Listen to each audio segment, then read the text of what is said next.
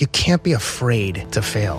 That voice in my head that was like, man, this is scary. And the other voice was like, that's why we're doing it. If you don't put yourself in uncomfortable positions, it's hard to get any growth there because you will fail. Like if you try to do epic shit, you're going to fail. The coward and the hero feel the same exact emotion when confronted with a situation. It's just how do you act in response to the fear? If there is one word to describe Ken Rideout, I would say that word is authentic. He is the real deal. He's always unapologetically himself, and he's back today for a glorious round two. Back in August of 2022, Ken, on his first appearance on the podcast, shared tales from his rough Boston upbringing, his journey from prison guard to Wall Street, the opioid addiction that nearly broke him, and his metamorphosis into one of the world's preeminent master athletes, a guy who has posted a 228 marathon at age 50 and a guy who consistently racks up titles at some of the planet's most prestigious races, including a recent age group world championship title at last month's Chicago Marathon. Today, we go deeper into what motivates his beast like drive. We talk about the what's and the how's behind his professional approach to training and racing, along with an array of powerful lessons on the mindset, discipline, consistency, and humility that keeps him getting better and faster into his 50s. And we do all of this through Ken recapping his very first ultra experience, the Gobi March, which is this brutal 155 mile race across the Mongolian desert that Ken not only finished, but actually won it. And he won it by over 84 minutes. Ken is extraordinary. His stories are just wild, and his counsel is both inspiring, and actionable. So here we go. Round two with Ken Rideout.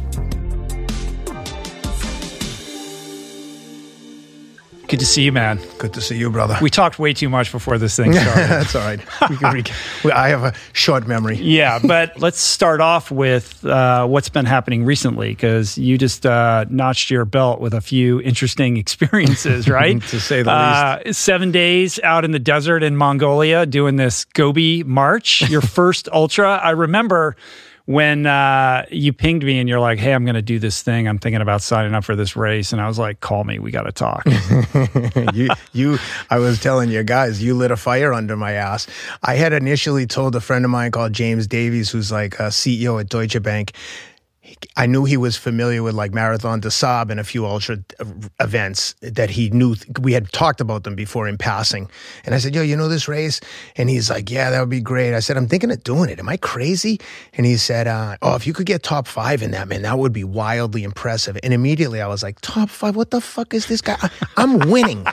and I was uh. like, I know it sounds irrational, but there's like, almost like two voices in my head. There's one that's like trying to like create like self-preservation and another one that's like just a little bit louder that's like we can win anything we want. So one guy's like dude, don't do that. You're going to embarrass us, please. We don't know what we're doing. I know from Ironman, when you do those longer events, there's just so many things you don't know for the first time. Like when experience counts for so much. I know that. I've never run with a backpack. I've never slept in a tent. I take two showers a day. Uh-huh. No shower for seven days. I was like, am I crazy? I. But the other voice was like, fuck that. Let's do this. We'll figure it out on the fly. It'll be a real challenge. And like, let's get uncomfortable. Yeah. And then I, and then, I, and then when I text you and you were like, oh, that's a claimed many ultra runners. All I heard was, you're not tough enough for that. Oh, that's like, what you heard? Yes. That's not what I was saying. I know. What I, I was, I what I said, as I recall, was you got to toss out the window everything you think you know about running a race because yep. all the um, experience that you've had running marathons obviously there's value in that but this is a whole different animal and yeah. you know you got to like let go of pushing the pace and it's all about economy and efficiency and the discipline is is oriented around holding back and choosing your moments mm-hmm. and you know sort of conserving your energy. Yeah which isn't I, wouldn't I, I wouldn't, I wouldn't think that that is your strong suit. I did none of that. Yeah. You did not. I, I and then I told you to call Hauth right? Yes yes. Did you did you speak to him? I spoke to Hauth. I spoke to Charlie Engle who won it the right. first year they held it. And um, but again, when you said it claimed many a ultra runner, I was like, it hasn't claimed me yet. And I was like, I know what you meant. I knew you had the best intentions, but I used that as like motivation. I was like, I signed up as soon as I got that text from you. I was like, I'm in, I'm doing it. and then I talked to Charlie, and it's funny in hindsight, he was like, No, you don't really need poles. You don't really need gaiters for your shoes. I needed everything. I mean, at one point, we were going up a mountain on the first stage, and the two kids who were competitive with me, an Israeli and a Swiss athlete, they blew past me with poles and left me like for dead. And. I was mm. hands on knees trying to get up like a you know, like a black diamond ski slope. And it wasn't on a trail, it was just up the side of a mountain. It was so crazy. Every day I felt like asking someone, like, how did you guys get liability insurance? This is the most dangerous right. thing I've ever done by far. Mm. I remember thinking that when I did Otillo and we're out in open water and the sea is pitching, you know, seven foot swells and the boats are going like this. I was like, this race would never happen nope. in the United States. No. There's no way, right? What did, uh, it's interesting. Why did Charlie tell you not to have poles? You would think that he would have had experience to say, "Yeah, I mean, I guess in hindsight, I could make a case for not having them, but I think it, I would have been better off with them. But still, it wasn't like obviously it wasn't detrimental. But after the first day, so back to your point about being patient. First day, we t- so you, you want me to like walk through as quickly like this? Yeah, well, let's just let's just explain what the race is. Sure. Um, the Gobi March, seven days, seven stages, 155 miles. How did it break down? So it was like um, there was a there was a rest day in there because on the 50 mile day people take more than 24 hours. So it was um, 21 miles, 28, 24.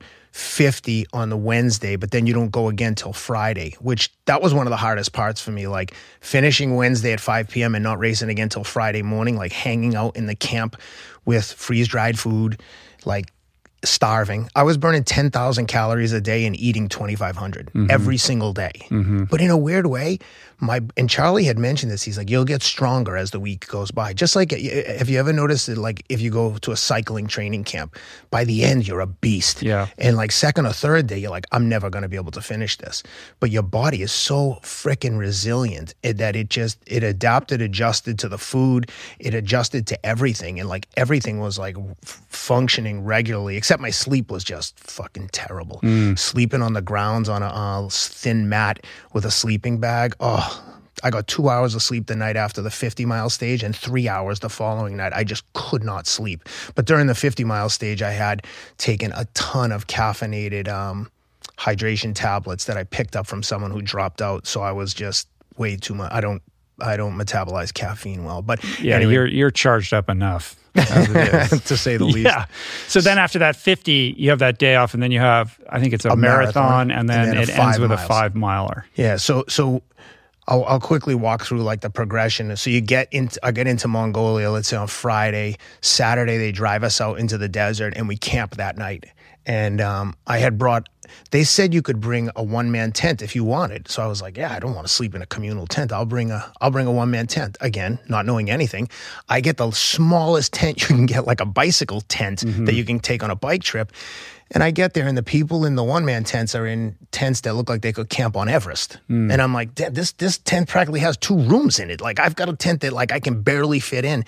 So before the thing started, I asked the organizers. I basically was like, oh, one of my tent poles got bent in transit. Is there any chance I could jump into one of these communal tents? And she was like, yeah, there's a tent. You can get in that one. And the first night, dude, it pours. It's raining sideways. I'm like, oh my mm. god, the tent's gonna blow away. I don't. I'm I'm having an anxiety attack. I don't know anyone. I'm like. I feel like an outsider. It's very cliquey. Everyone knows each other. They weren't unfriendly, but no one was like overly friendly to me whatsoever. And before I had gotten there, the organizer was like, "Oh my god!" I had sent her some articles about my background and stuff, so she let me in with like four weeks to go. And uh, she's like, oh, "I'll put this all in your bio." I said, "I'd rather not. Just I don't want anything in my bio. I don't want anyone to know I'm coming." I kind of wanted to creep up on. You're like playing mind games. Yeah, from the beginning. so uh, yeah, so we wake up and we go the first day, and sure enough, two three guys take it out super hard, and I'm like, holy shit, this is gonna be the pace. I figure I'm I'm gonna win or die trying, so I'm just gonna stay with the leaders. I'm not gonna lead, but I'm gonna stay with them. And uh, funny because there was a, a British kid who was just friggin' flying. And uh, he ended up not finishing. Mm-hmm. And we're mm-hmm. running. I'm like, yo, you a marathon runner? He's like, I haven't run a marathon, but I run half marathons. I'm like, oh, what's your PR? He's like, 107. I'm like, oh, for Christ's sake, this guy can run. So um, yeah, but but to my earlier point, yeah. this you know how relevant is that in a seven day race? Clearly not at all because he yeah. didn't survive. He mm. was out after like two or three days. That's wild. What was the training like leading up to it? Did you just stick to your ten miles a day That's routine it. and just, just, went into it? For four weeks, I um I I cycled through maybe um, four or five different backpacks until I found one that wouldn't like burn holes in my back. Uh, when I, the chafing on my back and my hips and my waist was it, it was unbearable, unbearable, like bleeding every day. Mm-hmm. and um well, it's good that you tested that out ahead of time. Yeah, the, instead of just showed up with a backpack. And just, and just to be clear, self-supported means you're carrying all your food in your backpack. Are you carrying your tent also, like everything that you need?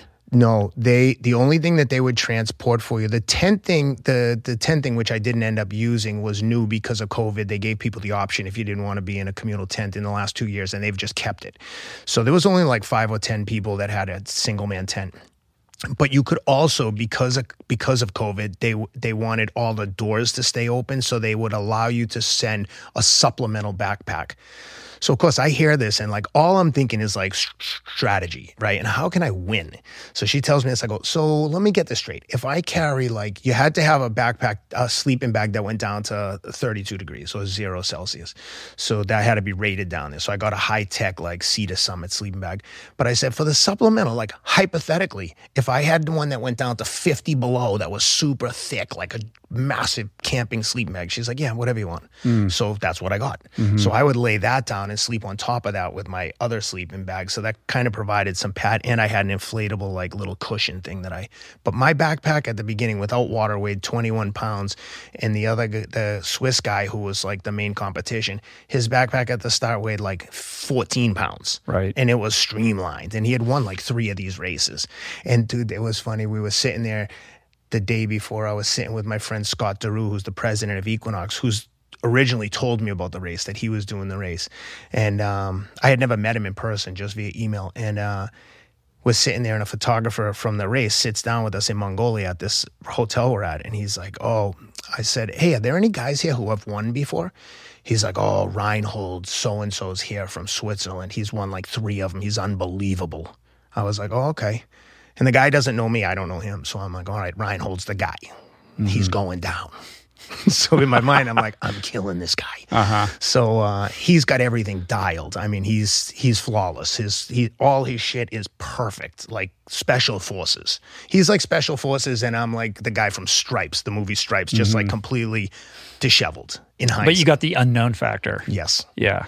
Um, it, you know, it's it's interesting in thinking about preparing for this. You tested out the backpacks, but ideally, I would imagine, you know, it probably would have been good to do some rucking on loose sand or go to sand dunes and Not you know zero. all that kind of stuff. You didn't do any of that. I tested out a bunch of shoes. I went through maybe four or five pairs of shoes because the nice thing is with the consistency of the training that I've done when I add on, like if I try a new pair of shoes and run 10 or 15 miles, you know by the end if something's even slightly amiss. Mm-hmm. So I tried a few, got a few blisters here and there, knew what to do. And then uh, Hoka came through and actually sent me some great like speed goats and um, another model that I can't think of, like a top trail shoe, but not the speed goat. And that's the one that I went with. So they sent me two of those. But you know, with trail shoes, the bottom is so hard if you're running on, um, concrete, it's almost counterproductive. It like mm-hmm. hurts your feet. And I was only running on pavement. Just that's just the route that I had in Nashville. And uh, so yeah, I had no sand, no trails, but I just figured like neither does anyone else. Like I have more consistency and and I, I've I've run every single day for so many years that if we all have to recover the next day, I think I bet that I can recover quicker than them. Mm-hmm. That was my like assumption. And that ended up playing out but I didn't I wasn't confident that it would. I was just praying that it would. So the strategy being stick with the leaders, but mm. remain just behind them, like you're like you're a lion tracker or something, right? At some point though, is there like an inflection point where you make a move or what Yeah. changes? So the first day we're all together and with like five miles to go, we get to like the side of a mountain and it's just up straight up. And those the two, the Swiss guy and the Israeli guy get away from me. And I'm like, holy shit. And when we get to the top, we're traversing across the side of a ridge line, but we're not on the top of it. We're on the side. We're like, if you have a misstep, I'm I'm not exaggerating. If you have a misstep, you're gonna fall down the mountain. And this pack is so heavy. Like if you get out of balance, you're going down. So we get I get over that. They they're off the front. Like now they're like a mile ahead of me. And with maybe a mi- two mile or two miles to go um, a really cool Italian journalist called Filippo Rossi he's a huge Rich Roll fan there was two Italians there Filippo and uh, Giuseppe they loved you they were like call Rich Roll call Rich Roll I'm like we don't have reception and I would never do that so Shout he out to runs those guys. Shout out to the Italian journalist. And um, so he runs past me, and I'm like, God, I'm, I'm like, oh my God, I'll be lucky just to be in the top five, like James said. Holy shit, I'm, I'm, I'm nervous now. Till we get to like, with less than a mile to go, we go through this like an old, a, a half dried up river, but it's like ankle deep mud. I fall down in the mud. I'm like, I am a buffoon. I, I feel so stupid. I've been blown out. I'm covered in mud and I limp in and I got the vibe from those guys because now like you know we've been we, we were talking during the during the stage and we had the morning and I think that people are starting to recognize that like I'm you know I'm someone to be uh, aware of, and I get the vibe that they're kind of like, yeah, that we, we taught them a lesson, kind of. And if that isn't the vibe, that's what I'm telling myself. These guys think they got me on the ropes, but I'm like, all right, let's see what happens tomorrow. I'm going to be much more conservative. So the next day is 28 miles, longest I've ever run. And I just stay conservative and I stay. They, the two, the Swiss and the Israeli guy get off the front, but I can see them. And we get to a couple hills. I get back on them. I'm not pushing and slowly and steadily. I just like pulled away from them without trying. I just stayed steady. And uh, with like 10K to go, I can't even see them behind me. I'm blowing them out and I slip and fall, and the strap on my backpack where it attaches to the pack down at the bottom rips off the backpack, just rips. And I fall down and I bust my elbow open, unbeknownst to me. So I get up in a in a panic and I'm running, holding this strap with this pack, which is super heavy, and my elbow is pouring blood, but I don't know. I'm just covered. I'm drenched in sweat. I'm caked in salt, and uh, I mean, I'm running in the desert, right? and so I'm wiping the blood, which I think is sweat, and I'm touching my face. And I'm when I finished, I'm covered in blood. And they're like, "Oh my god, what's wrong?" I'm like, yeah. "They go, what's wrong?" I'm like, "Yeah, look, my freaking backpack broke." And they're like, "No, no, no, you're bleeding everywhere." I'm like, "No, I'm not bleeding." And they're like, "No, you're covered in blood." I'm like, "I'm definitely not bleeding." I, I didn't. And I'm like, "Oh, my elbow's bleeding." Anyway, I cleaned That's it all like up. some uh, apocalypse now shit, like Oh. Alien versus Predator. dude it was but then i was So, like, what do you make of that, though? Is that the recovery kicking in, your ability to bounce back the next day? Like those guys made, you know, put in a big effort the day before, i think they uh, put but in they too couldn't. big They couldn't sustain it. yeah they put in too big but but they were they were they weren't done like the, the swiss guy wasn't done everyone else lost time every day but the swiss guy was like a real athlete. Like he was he was like a mountaineer. So like on the on the climbs and the descents he was super efficient like real good. So that was day two. Day three starts with i am not shitting you like rock climbing. Like hands and knees climbing up rocks dangerous. Like i'm like how is everyone going to get up this thing? There's no way. And uh, the swiss guy within the first mile he's gone. I can't even see him i managed to fix my bag with a i took a scalpel from the doctor poked some holes in it and put zip ties through and zip tied it onto the bag three miles into stage three, they burst off. So I, it, it was a, it was such a disaster, but it was like a um, crisis management. I took out the knife that I was forced to carry, cut the bag, pulled the strap through the the thick part that goes down your chest, and I pulled it through and tied a knot, and it held miraculously. And then after that stage, someone who dropped out gave me their backpack, and they mm. took mine. Mm. So about 15 miles into that this is a 24 mile stage. About 15 miles in we get to the sand dunes. And i'm talking like just imagine the loosest sandy beach you've ever been to. And you've got like six miles to go and it's hills. So at one point there's a probably 200 yards like a black diamond ski slope straight up. I'm on my hands and knees like in in the sand like Navy SEAL stuff, Right. Buried in sand. Your, your 10 miles a day is not preparing you for something like that. Nothing Like is. all the full body stuff. Dude, like 10 people dropped out at that sand dune and they could only rescue them with camels. And the camel couldn't get up that sand dune. So if you were up, you had to slide back down because the camel couldn't get up. Wow. So I get up to the top of it. The Swiss guys off the front. I can't see them behind me. And I'm like, I'm sand is everywhere. So much so that when I get out of the sand dune portion, I have to take off my shoes and socks and get this sand out because it's like sandpaper. And, uh, I made some funny videos. I showed your guys that I'm going to give them that they want to put into the Yeah, video. we'll- They're we'll- real we'll funny. loop 'em in. Where I'm talking to the camera like I'm in fucking hell. Uh, yeah, we're fucking roughing it. This is adventure racing, apparently. My first and last one. That looks nice. About to piss down rain on our whole camp.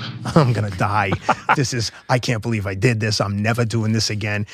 So, anyway, I lost like four minutes. So, at that point, I'm 12 minutes down, but I'm in second by 30 minutes. And then the next day is the 50 mile stage. And that's when like the race got broken open and when I like mm. basically killed the guy and then saved his life. Mm. Is that because it was less technical that day, or why were you able to gap him on that day when you were behind the day before? Good question. So this day was just like slow and steady wins the race. It was just constant undulation over fields and pastures and up and down monstrous hills. And then the steeps were just as hard as the uphills. So about 12 or 15 miles in, I'm listening to music in one AirPod and uh, just to keep my mind busy. And I ran next to the Swiss guys with us, the three of us. We always start together, but the Swiss guy can, tends to get dropped like a third to halfway through. So I run next to him and I was like, hey, Dudu, did I tell you that I fucking never get tired? I feel so good today. Like, I think we might be able to break a record. Within one mile, I look back and he's got his poles out walking. So, So that was the moment. That was when the, the Israeli guy go, now it's just me and the leader. And we're together from 15 to 30. And we're working together. At this point, like, there's so much camaraderie now that I've almost abandoned racing him. And I'm like, let's just get through this together. We'll race another day. Cause this is like, this is challenging. We're in the desert, 50 miles. The checkpoints are like six to nine miles apart, which is a long way. So you've got to get a shitload of water, which is heavy.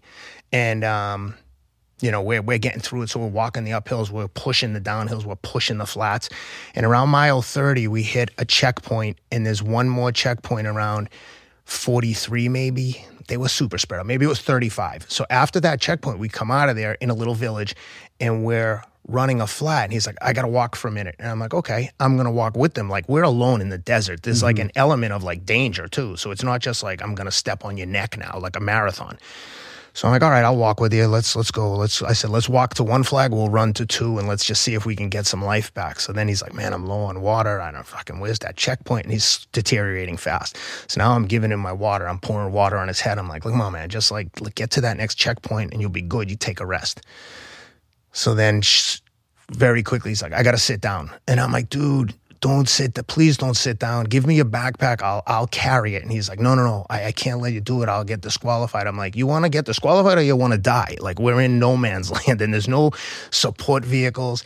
And then so we're going to this. He sits down. I'm trying to shade him with my body. I'm giving him all my water. And then a, uh, a support vehicle eventually comes by. I was so pissed off. I was like, dude, what the fuck, man? Someone's to die out here. Like, what are you guys doing? The checkpoints are so far away. A fucking camel can't make it that far without water. So they come and they get him. So they're tending to him. And I take off, dude, from four. They, I think they got him around 43 miles. I put my head down and drilled it from 43 to 50, fastest seven miles of the whole race. I think I ran and uh, got in there right at like 5 p.m. We started at 8. So I think, was that nine hours? And um, that's where I just blew it Wow. open. At that point, I had like an 80, 80 minute lead. And then you get a little bit of a rest. You're staring at 26 the next day, and you're like, well, that's my jam. Yeah, I was like, hey, 90 minutes, no one's beating me. Like at this point now, my confidence was through the roof. I'm like, no one's beating me. I'm not giving away any stages. I'm winning everything. So you end up winning this race by 90 minutes. Yes. right? First ever ultra. First of all, what was the sort of response to that amongst this, you know, kind of cliquey ultra trail community of people who'd never heard of you before with the blank bio? I, the people that by the end, everyone's super supportive because you're in it for a week together, but it was like probably like a little bit mixed emotions. Like, damn it, this guy came in and beat us all at our own game a little bit. It wasn't like, mm. you know, um, when they were giving out the awards, for example, the the race director, the woman's like, everyone comes up, big hug, oh great. I come up, it's like cold handshake, congratulations. so I was like, all right, cool, see you uh-huh. later. But the response from our community, and and in a weird way, like I, I, genuinely felt this the whole time I was there. Like I felt a sense of community with e- even people like you yourself, Rob Moore, my partner Teddy Atlas. Like I think about all these things.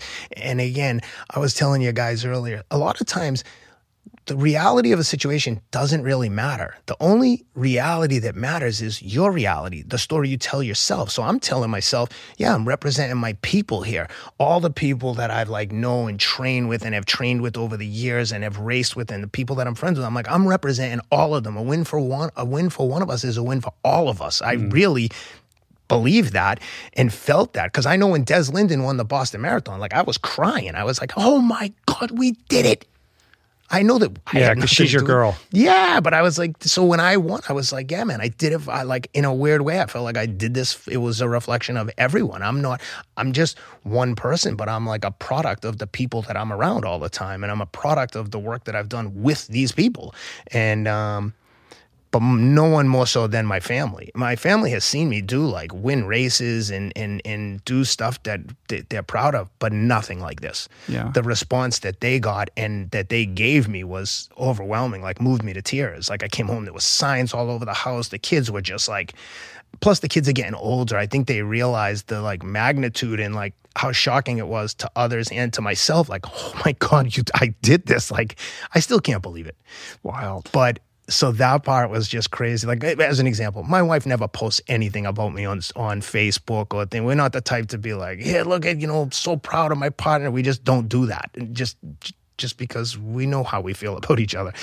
But on this one, she posted a big thing on Facebook, like, I'm so proud of my husband. And I know that she must have been like really moved to post that. So it was like, it was moving. It was, man, That's beautiful, was man. like, it was beautiful. I mean, congrats. It's really quite something that you went out there and conquered that thing on your first time out. It's unbelievable. Uh, it's, it's just, I was telling you guys, I was like, I feel like I'm talking about a third person. Like, I can't believe that guy did that. I can't believe I did it. I'm so lucky. I'm so, thankful and just it all paid off. So I want to get into the mindset a little bit. When you're in those low moments and you're summoning, you know, that that like urgency or that competitive spirit that you have within you or you're thinking about your community and you know how you're going to uh, you know sort of um, represent them adequately to the best of your ability, like how do you stay present with that or what are some of the tools that you tap into to get you through those low moments. Because in an ultra, in a seven day thing, you're going to have high highs, you're going to feel good, you're going to feel like shit. You know, if you feel like shit, if you stick with it, that'll pass. You'll start to feel good again. But how do you weather those and, you know, really stay focused on the larger goal that you're trying to achieve? Yeah, no, that's a great question. And and a lot of times we hear people talk about mindset and all this kind of stuff that can kind of sound cliche on the surface unless you really like dig deep into it. And and I sincerely believe that if you don't put yourself in uncomfortable positions, whether it's starting a business, learning an instrument, it doesn't have to be running. But if you never do anything uncomfortable, it's hard to get a lot to get any growth there because the pressure's not on. I need a little bit of pressure and and and kind of scrutiny to kind of dig deep. And I was like, this I couldn't think of something more uncomfortable. Any one day event, cool, I can show up and gut my way through it. Seven days of camping and really having to manage the food and manage the like my like be responsible for my system, my sleep system and and everything associated with it was like incredibly intimidating and uncomfortable. But that's why I did it. I was like so friggin' scared that when I heard about the event, there was, like I said, that voice in my head that was like, man, this is scary. And the other voice was like, that's why we're doing it. Mm-hmm. And I know it's uh, like, I, I don't want to sound cliche or like it's hyperbole, but it's the truth. I was like, holy shit, that's scary. Fuck it, let's do it. Because mm-hmm. if you don't, like, okay, I won, but if I didn't show up and try, I definitely wouldn't win. So it was kind of like, who knows? I mean, who knows? Maybe if I show up and do Leadville, maybe I can win that. Can I win Badwater? Uh, the one thing's for sure: if you don't get on the start line, no one you can't. No one's going to win. Are you going to make a pronouncement right now about Leadville? I'm going to say Western that, states. I'm going to say Badwater. I'm going to say that You got your boy Charlie on speed dial for your Badwater prep. you might have to run a little bit more than 10 miles a day to get ready for that I one. don't know. We're brought to you today by On. I am a total gearhead. I love researching the latest technology for the sports I enjoy. And I've learned that people often overlook apparel. But what you wear isn't just clothes, it is, without a doubt, technology. Technology that can make or break a performance. And I can tell you, after spending two full days meeting with the apparel wizards at On Labs in Zurich, that On is innovating in this space like no other with next gen premium fabrics and just this heightened level of sophistication and precision and testing and development and intentionality previously unheard of that puts them just miles beyond the competition. I've been rocking On's high performance running apparel, including the long tees, the weather jackets, even the climate jacket, all super lightweight, tailor fit, built to move, and just gorgeous to get you out and get it done in fleet-foot comfort no matter the weather. I'm super proud to be a brand partner with this impressive team. From increasing product sustainability to improved energy return and impact protection, truly Swiss innovation at its finest. To get you moving, On is offering an exclusive 10% discount. To redeem, head over to on.com slash richroll and use code richroll10 at checkout. We're brought to you today by Recovery.com. I've been in recovery for a long time. It's not hyperbolic to say that I owe everything good in my life to sobriety. And it all began with treatment and experience that I had that quite literally saved my life. And in the many years since, I've in turn helped many suffering addicts and their loved ones find treatment. And with that, I know all too well just how confusing and how overwhelming and how challenging it can be to find the right place and the right level of care, especially because, unfortunately, not all treatment resources adhere to ethical practices. It's a real problem, a problem I'm now happy and proud to share has been solved by the people at recovery.com who created an online support portal designed to guide, to support, and empower you to find the ideal level of care tailored to your personal needs. They've partnered with the best global behavioral health providers to cover the full spectrum of behavioral health disorders, including substance use disorders, depression, anxiety, eating disorders, gambling addictions, and more. Navigating their site is simple. Search by insurance coverage, location, treatment type, you name it. Plus, you can read reviews from former patients to help you decide. Whether you're a busy exec, a parent of a struggling teen, or battling addiction yourself, I feel you. I empathize with you. I really do. And they have treatment options for you. Life in recovery is wonderful, and recovery.com is your partner in starting that journey. When you or a loved one need help, go to recovery.com and take the first step towards recovery. To find the best treatment option for you or a loved one, again, go to recovery.com. What is the meaning of life? What happens when we die? What is our purpose here? If, like me, you ponder these delicious existential questions, I have got just the thing for you. It's called Soul Boom. It's a podcast hosted by everyone's favorite best friend and my friend, the deep thinking and deeply hilarious Rainn Wilson, where he communes with intellectuals and entertainers, theologians and philosophers in intimate exchanges that tickle the mind, heart, and yes, the soul. Subscribe to Soul Boom on YouTube or wherever you get your podcasts and explore other groundbreaking series at voicingchange.media.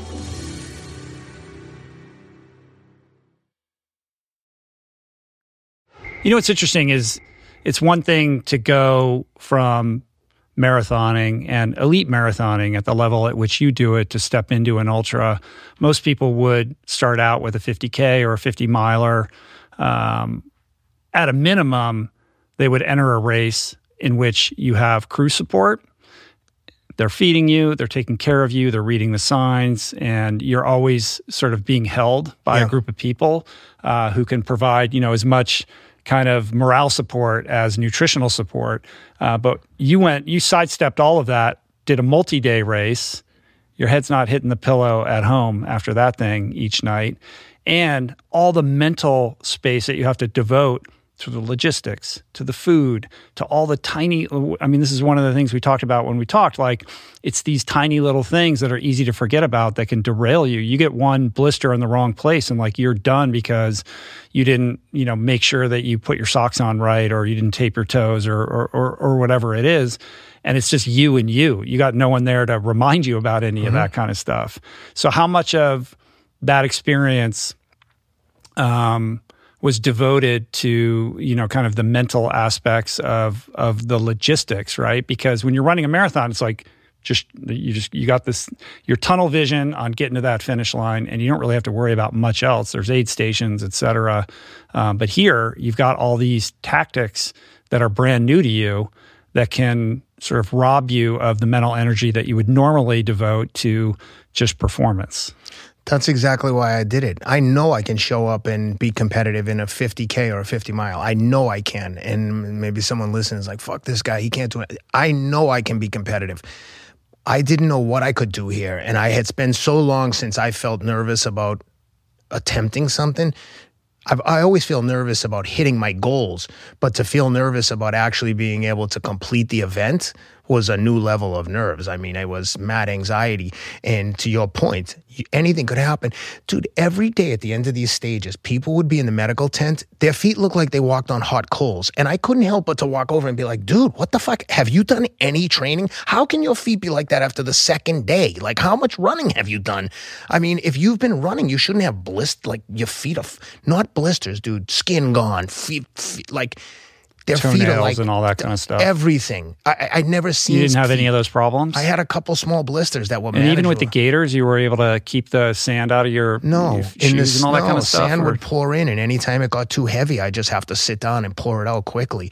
But the whole time that I did this, I kept that like tortoise in the hare mentality, where I'm like, I'm keeping moving. I'm never stopping. I'm just if if I have to walk, I'll walk, lower my heart rate, and then I'll jog. And then it, it the backpack was such a variable that I hadn't considered. I mean, it tore the shit out of my body. I mean, every day I was like covered in road rash, like basically.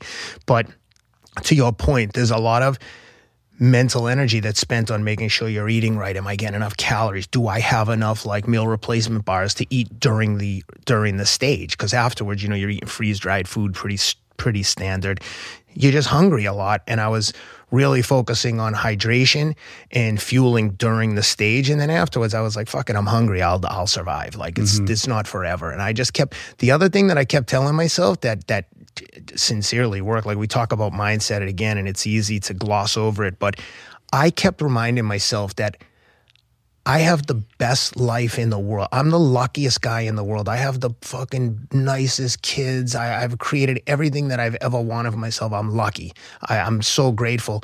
And I just kept saying, this is temporary. You can take the easy way here and and look for any excuse to get out of here. My back ripped, my elbows hurt, I've got a blister, like, or you can dig deep and it'll be you'll be so much happier when you get home and this is behind you.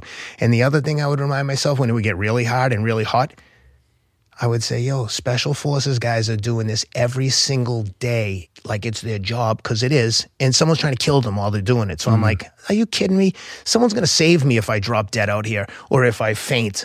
We're good. And I would just literally, anytime I got that in that negative space, I'd be like, this is easy. In the grand scheme of life, compared to what some people have been through and the level of persecution, I'm like, so I have to cover 28 miles or 50 miles today. Like this isn't this isn't challenging. I voluntarily yeah, so I volunteered for, for, it. Yeah, you didn't. You're not being forced to do this. Exactly. Right. Um, which brings me to this thought that I think we talked a little bit about the first time, which is this unique sort of combination uh, of, of different sensibilities that you have. Uh, on the one hand, you have this incredible certainty, like you're like, I'm going to win. I know I'm going to win. You, you just you go into these races with a level of self confidence and belief in your own capacity and ability to outmatch the best of them.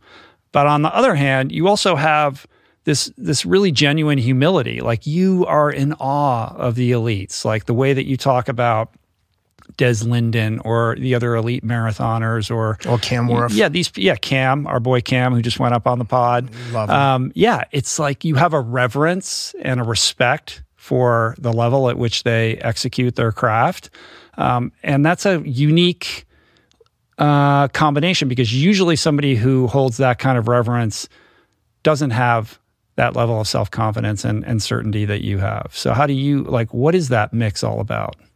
Well, I think that I'm a realist. Like I know the difference between me and professional runners is far greater than the difference between me and the next like level of amateur athletes. It's it's it's massive. They're on a pedestal. They're like miles ahead. This is their job. This is my hobby. And I love being the best that I can be, but I'm also very aware of the differences between the elites and then the like decent age group runners. Like at the Beer Mile that I did in Chicago, we'll talk about in a minute. I won the like quote unquote celebrity mm-hmm. heat.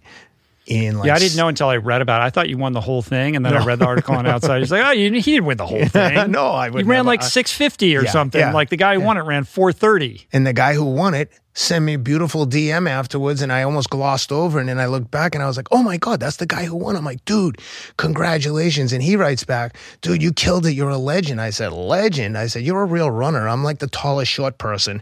And he's like, no, no, no, everyone who runs is a real runner. But he just couldn't have been a nice guy. But that was a perfect That's what example all of the how- elites say. how I think about it is like I'm the tallest short person, and these guys are like the killers. There's, I mean, but I will say I only ran 650. I wasn't challenged. I was drinking out of a can. I do think, and it was the first And it was I'd done Athletic Brewing, right? It was Yeah. a, it was an NA beer. NA beer. Yeah.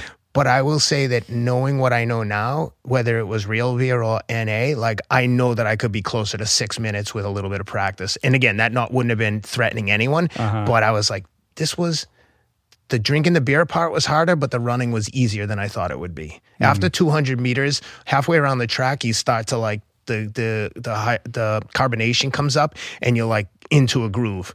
But then as soon as you get into the groove, you're like, oh my god, I got to chug another beer. so So it was the national championships of the beer mile, right? it was the uh, Beer Mile World Championships World in Championships. Chicago, sponsored by uh, Athletic Brewing, who sponsored me for the uh, Gobi race. Great guys, awesome guys. And um, they invited me out there to do that, so I would race uh, Nev Schulman, who's a good friend of Oh, mine. I know, hosts I know, I've Shark never met Tank, Nev, but uh, I know who he is. Shark Tank. Yeah. Um, no, Catfish. Uh, catfish. He's Casey's boy. Yeah, yeah, yeah, yeah. Yeah, that's Mm. how I met Casey through Casey Neistat through Nev. So uh, Carlin, Mm-hmm. And he's I, a he's a really good runner. really good. Yeah.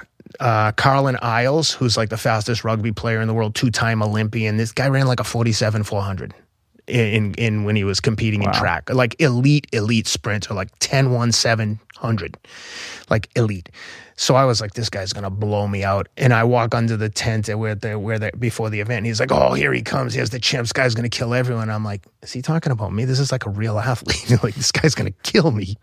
Uh, and and Cynthia, uh, Cynthia from uh, NFL Networks. She does this. She's a statistician at NFL Networks, and uh, Darren Rovell, uh, the business reporter, sports business reporter, and um, Francis Ellis from Barstool Sports, who's hilarious, really funny guy. Went to Harvard, uh, and yeah, they just. It, it wasn't very competitive, but it was Right. a fun time. The people couldn't have been nicer. It was like, it was such a um, nice break after the Gobi race to go there and just like the people were so kind to me. I was so, I never felt so much gratitude. Um, and my wife came with me first time she's ever come to any race. We got a babysitter. She came and she was just like, wow. A lot of people there knew who you were. I was like, I, it's crazy, isn't it? I'm like, I can't believe it. Well, you're getting a lot. You're getting a lot of ink lately, buddy. Yeah. Wall Street Journal, New York Times. It's You're having a un- moment. It's crazy, isn't it? The craziest thing of all that, my friend uh, Nate Checketts at Rhone Apparel, he introduced me to a, a dude named Brent Montgomery, who I've become very good friends with. And Brent is the head of Wheelhouse Productions, big production company. They produce Alone, Duck Dynasty, Pawn Stars, Intervention. Like they're legit. They have some huge TV shows, and uh, we're working on a couple TV show concepts right now in conjunction with a couple networks that, and we're like right on the finish line. And if one of them gets done, man, I might be hosting a primetime network TV show. Yeah, it's which is a dream. You, you shared true. with me a little bit about that. Are you allowed to talk about what those concepts are? Or you I gotta keep just about what? I've just said. Yeah. so you know, coming to television sets soon. Yeah. and Rideout. along hosting. the lines of prison. Something. It sounds like it, it's it's something you were born to do. It's, yeah. yeah, it's it's like a dream come true. If it gets made, it would be too good to be true. I don't know that if my body could handle so much gratitude. Wow. Um, in reflecting, now it's been what has it been like three or four weeks since the Gobi thing? Two weeks. Two. oh, it's only been two weeks. Wow. Um, thinking back on that experience, what did you learn about not just yourself, but also about preparing for and running an ultra that you wish you knew going into it? the things that I wish I knew were just small technical, like technical aspects about how to get lighter, how to be a little bit more proficient with the pack. Um, but honestly, I would say, like I said earlier, like until you show up and try something, you just don't know. A lot of people, I think that there are a lot of people out there that can do a lot of things, but they don't have the guts to get on the start line. And it does take a lot of guts to commit to something like that. I mean, dude, even flying, imagine you're on like a 20 hour flight to Korea, and the whole time I'm like, what am I doing? There isn't a single ounce of happiness the whole time. It's just dread. Like, and I was like, I have to get out of this mindset. But I was also like, okay, as soon as this thing starts, we'll start to get into a rhythm. But it was like super nervous, anxious feeling of just let's just start. Let's just start. It's like, you know, showing up at the Boston Marathon three hours before the race starts. You're like, just shoot the gun. Let's do this. I don't like the anticipation. Um, by contrast to flight home, I was on cloud nine. I was like, oh, I'm so happy I did it. I can't believe it. I mean, you went into it with a with a level of confidence and certitude that at a minimum you were going to complete this thing. 100%. But when I look at it, I think what I take from your experience making that leap from marathoning into a multi-day race is proof positive that we're all capable of so much more than we allow 100%. ourselves to believe and and you fertilized a, a little seed of, of belief and then you tested yourself at a at, at a at a at an adventure that probably a lot of people said like not so fast buddy. Like maybe start over here. You don't have to go all the way over here. Yeah. uh, and coming out the other side victory aside just to understand like wow like i actually did that. I put myself on the line. I did i did something i was scared to do. I was uncomfortable about it the entire time. Um, and i proved something to myself. Yeah. and you know if we can all flex that a little bit more in our lives not just in sport but in all facets of our life uh, i think we you know we all kind of come out the other side better people more robust people with a capacity for perseverance. And I know that's a big topic for you, right? Yeah. Like, how do you think about perseverance? Yeah, I'm actually working on a uh, speech. I've I've been lucky enough in the last year or two to give a few speeches to schools and uh, companies, and I'm working on a speech now about the practice of perseverance, of actually putting yourself in positions intentionally that are super challenging. And like I said, it could be anything. Maybe it's like taking jujitsu.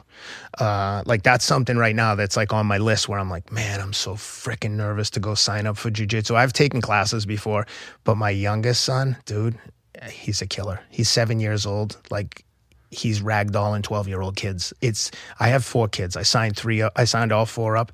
Three of them quit. Quit. They didn't want it, understandably.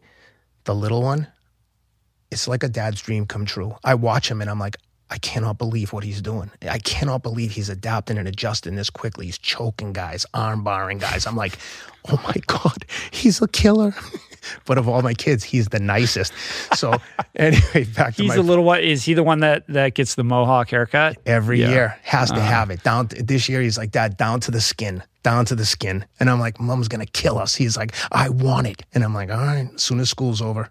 But um yeah so i've been working on this concept of the practice of perseverance. Like i said it's just it's just putting yourself in a position where the only way you're getting through is to persevere. Maybe it's writing a book. Maybe it's learning the piano. But we all have things that we wish we did or we wish we could do and i say maybe you want to fucking learn how to ride a skateboard in a ramp like I'd love to do that, but I'm like, ah, do I really want to bust my ass 20 times to learn? Although it does look fun if you can learn how to do it. Kite surfing. Ooh, I'd love to do that. Looks so much fun, but do I really want to get on and go through the whole learning process? But this is a perfect example with the kids. So my youngest and my oldest, so the youngest is doing jujitsu. The youngest and the oldest went down and started wrestling. And they went with an elite wrestling team where I was like, guys, before we went in, I said, guys, listen, if you're not willing to be the worst and to be terrible, you'll never be the best. Because when Mike Tyson went into a boxing gym the first time, he was terrible. And if he wasn't willing to get beat up, he couldn't have become what he became. And that goes for any fighter and any wrestler. Anything you do, if you're not willing to stink initially, you can't get to the next level because if you could show up and be awesome on day one, then what the fuck would you want to be the best at it for if anyone can show up and be awesome? The point of having something that's important to you and an accomplishment is that it took perseverance. And wrestling is is a perfect example. So we went down, the people were super kind. They were the kids were nasty good. I mean, at one point they're warming up and the guy's like, all right, guys, cartwheels, forward rolls, back rolls. All right, guys, back handsprings. I'm like, back handsprings? Someone's going to break their neck. A bunch of kids just guys start back handspringing. That my, so my some of the kids just did a, like a back roll and popped up. My uh-huh. little one flips right over. I'm like, huh? you know how to do a back handspring? He's like, no, I just made it up. Wow. But I mean, that's that's the way he yeah, is. Yeah, yeah, That's the, the the point is like if you can't persevere through some discomfort, you can't get to like the promised land. You can't get to the top of the mountain unless you're willing to persevere up to like hot middle section where you're like questioning your like decision. And I, I believe that you can practice that ability to persevere through anything. And this to me was a, a lesson to myself. Like, yeah, this sucks. I don't know if I can do this. I have never run in the desert. Like I said, I never slept in a tent. The whole thing overwhelmed me. But I was like, fuck it, I'm doing this. It's like jumping in the ocean and being like, hey, I got to swim to that island over there. Well, the only way I'm going to get there is if I jump in and start. So I just, that, that, that's the whole concept is like finding things that intimidate you and scare you and figuring out, can you do it? And if you don't do it, what can I learn? What can I do differently? What can I do to go back and fix this? When I think about perseverance, I think about growth mindset versus fixed mindset, which is basically what you just laid out, right? Are you willing to look bad in front of other people? Are you willing to not be great at something and like liberate yourself from whatever narrative you tell yourself about where you're at, right? You need that in order to grow. But beyond that, perseverance requires a capacity to suffer, a stick to itiveness, like a sense of belief in yourself to get you through hard times that comes with experience of continually putting yourself in those situations. Um, and just a, you know, an overall capacity to weather grit, right? And I often wonder how much of that is God given. You come out of the womb or through the various experiences that you have as a young person that gets instilled into you, or whether that's something that you can develop. Can you go from somebody who has a fixed mindset to a growth mindset? Can you be somebody who is fearful and um, not somebody who's you know putting themselves in difficult situations and and over time develop that grittiness, that ability to persevere? Like, how much of this is innate versus something that you can learn and develop?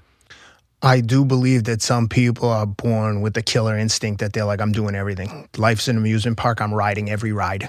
And there's other people who are like, I'm sticking on the Ferris wheel. It's like, I know what I'm getting and it's cool. And that's fine. But I think for the people that want to develop that mindset, that it's 100% achievable and it doesn't have to start with something as crazy as like going across the desert, but it might start with like signing up for a 5K for someone who's never run a mile and just being like, I'm setting some goals. I do believe that it becomes contagious. It's like losing weight or getting over drugs. It's like you start to build momentum with a little bit of longevity behind you, with sobriety, with weight loss. You start to see the results and you're like, oh shit, I, I might be able to do this. But nothing changes unless something changes. You have to take the first step and like be willing to get uncomfortable. And I always think, man, when I'm feeling super comfortable and things are so good, even my wife be like, dude, we're at the beach, just sit and chill. I'm like, I feel like I'm wasting time. I do think that there is a important component about being able to relax and uh, unplug and decompress. Hundred percent. I I don't do it well, but I do know that that's something that I've got to work on. But that's the mindset that I've developed. Is like, man, it's life is short, and especially as I've like turned 50, I'm like, oh my God, I'm on the back half, man. I got to make sure I get everything in. within reason. And um, actually, the last time I was here, when you, uh, my wife listened to the interview, and she's like, "Man, that guy Rich, he's a mastermind. He could be a psychologist. He's like PhD in psychology." I'm like, "What do you mean?"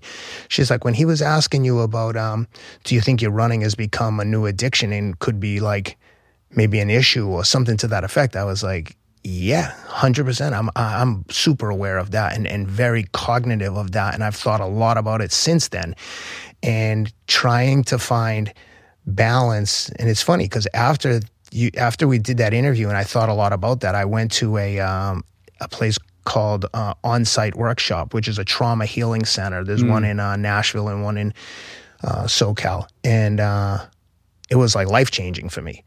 It was in what way? They base you know i didn't think i had any trauma in my life. I was like i had a traumatic childhood and i mean not relatively speaking not that bad. Oh come on. Yeah so yeah, they, they, they, pulled the covers on that one quick i, I would dude, imagine. I was in one-on-one intensive therapy for like five or six hours a day with a psychologist that was like by the end i was like you're a fucking mastermind. You're a genius. Like you saw right through me. She was literally like she just picked everything apart. All the things that I thought I was so confident about, she was like, Is that really true? And I was like, Dude, I cried more in that week than I've cried in my life. Mm. She would put the, we had, it was very interactive, which, you know, on the surface, I'm like, I don't want to do all this hocus pocus shit. But by the end, I was like, What else do you got for me? Tell me what else. F- fucking paint rocks, I'll do it let's keep going. So she puts up all the stuff on the uh, wall, you know, like about your childhood and who are these characters identify, and we're going through it. And so she's talking, and then after a day or two, she's like, look up on the wall at like what you've reflected on as your childhood. And you know, she's like, who would this person be? I'm like, fire breathing dragon. she's like, mm-hmm. okay. So she's like, do you think that in hindsight, do you think you've had trauma there? And I'm like, uh, I'm like a, a crying mess. I'm like, I can't believe this. And it just, it gave me my home life and my relationship with my wife and my children has never been better as a result because I was like, I was almost trying to force my, like my beliefs or my my way of doing things on the children versus like being amenable to what if, if nothing else, what my wife suggests. My wife grew up in the most healthy environment, loving family.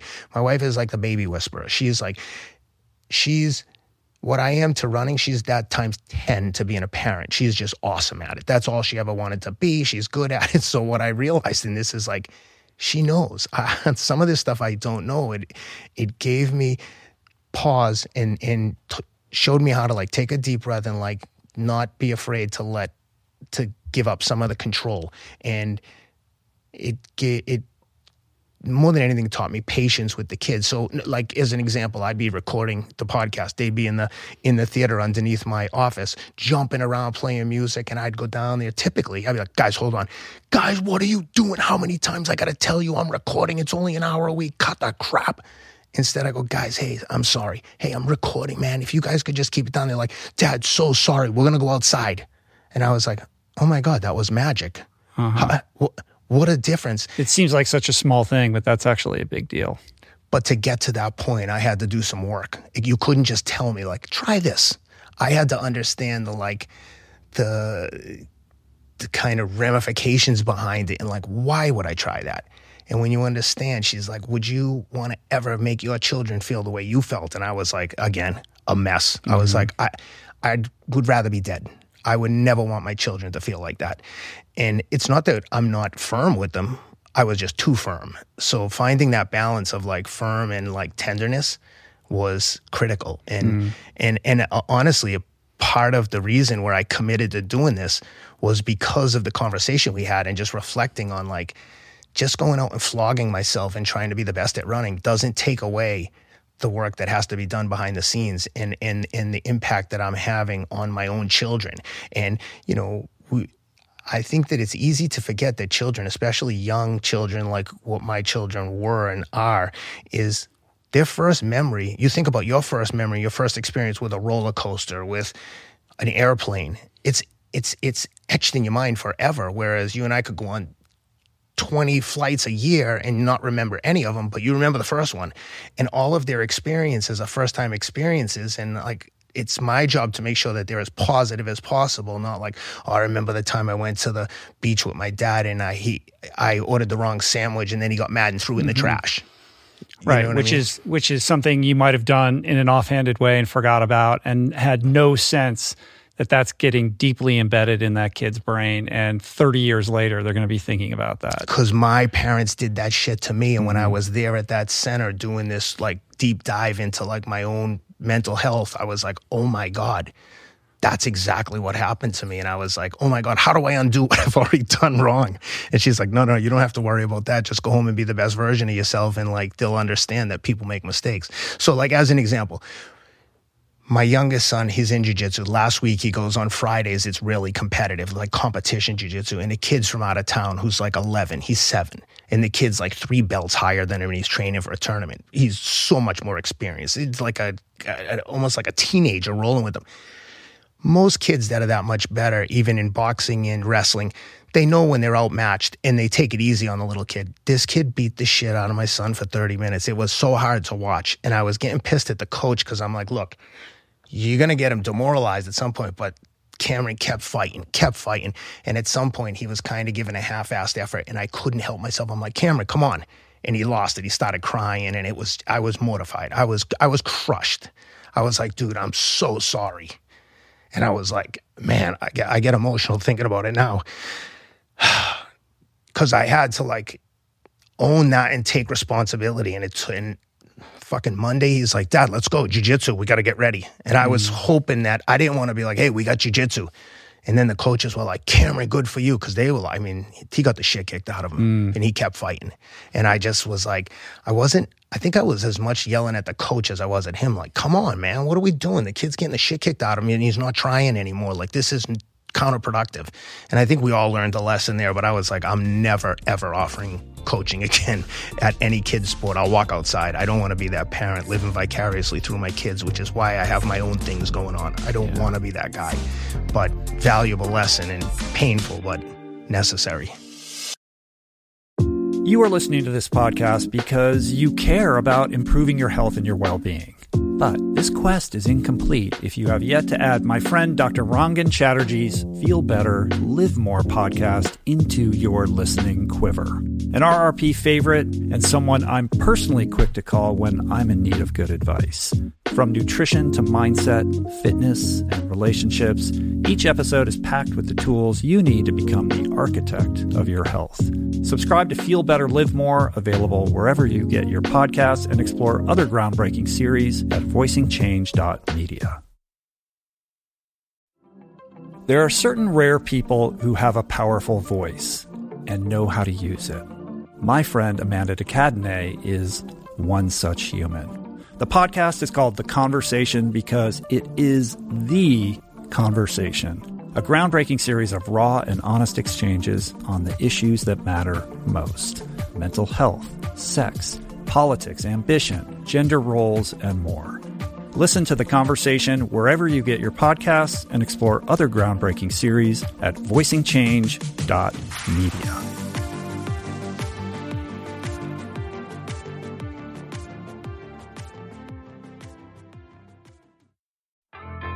There is so much health information out there. It can feel overwhelming and leave even the most well intentioned confused about what's what and who to trust. Well, the first person that I call when I'm seeking clarity is my friend and nutrition expert Simon Hill, host of the fantastic podcast, The Proof. Each week, Simon matches wits with brilliant scientists, translating their evidence based insights into actionable tools for better well being. Subscribe to The Proof, available wherever you get your podcasts, and explore other groundbreaking series at voicingchange.media.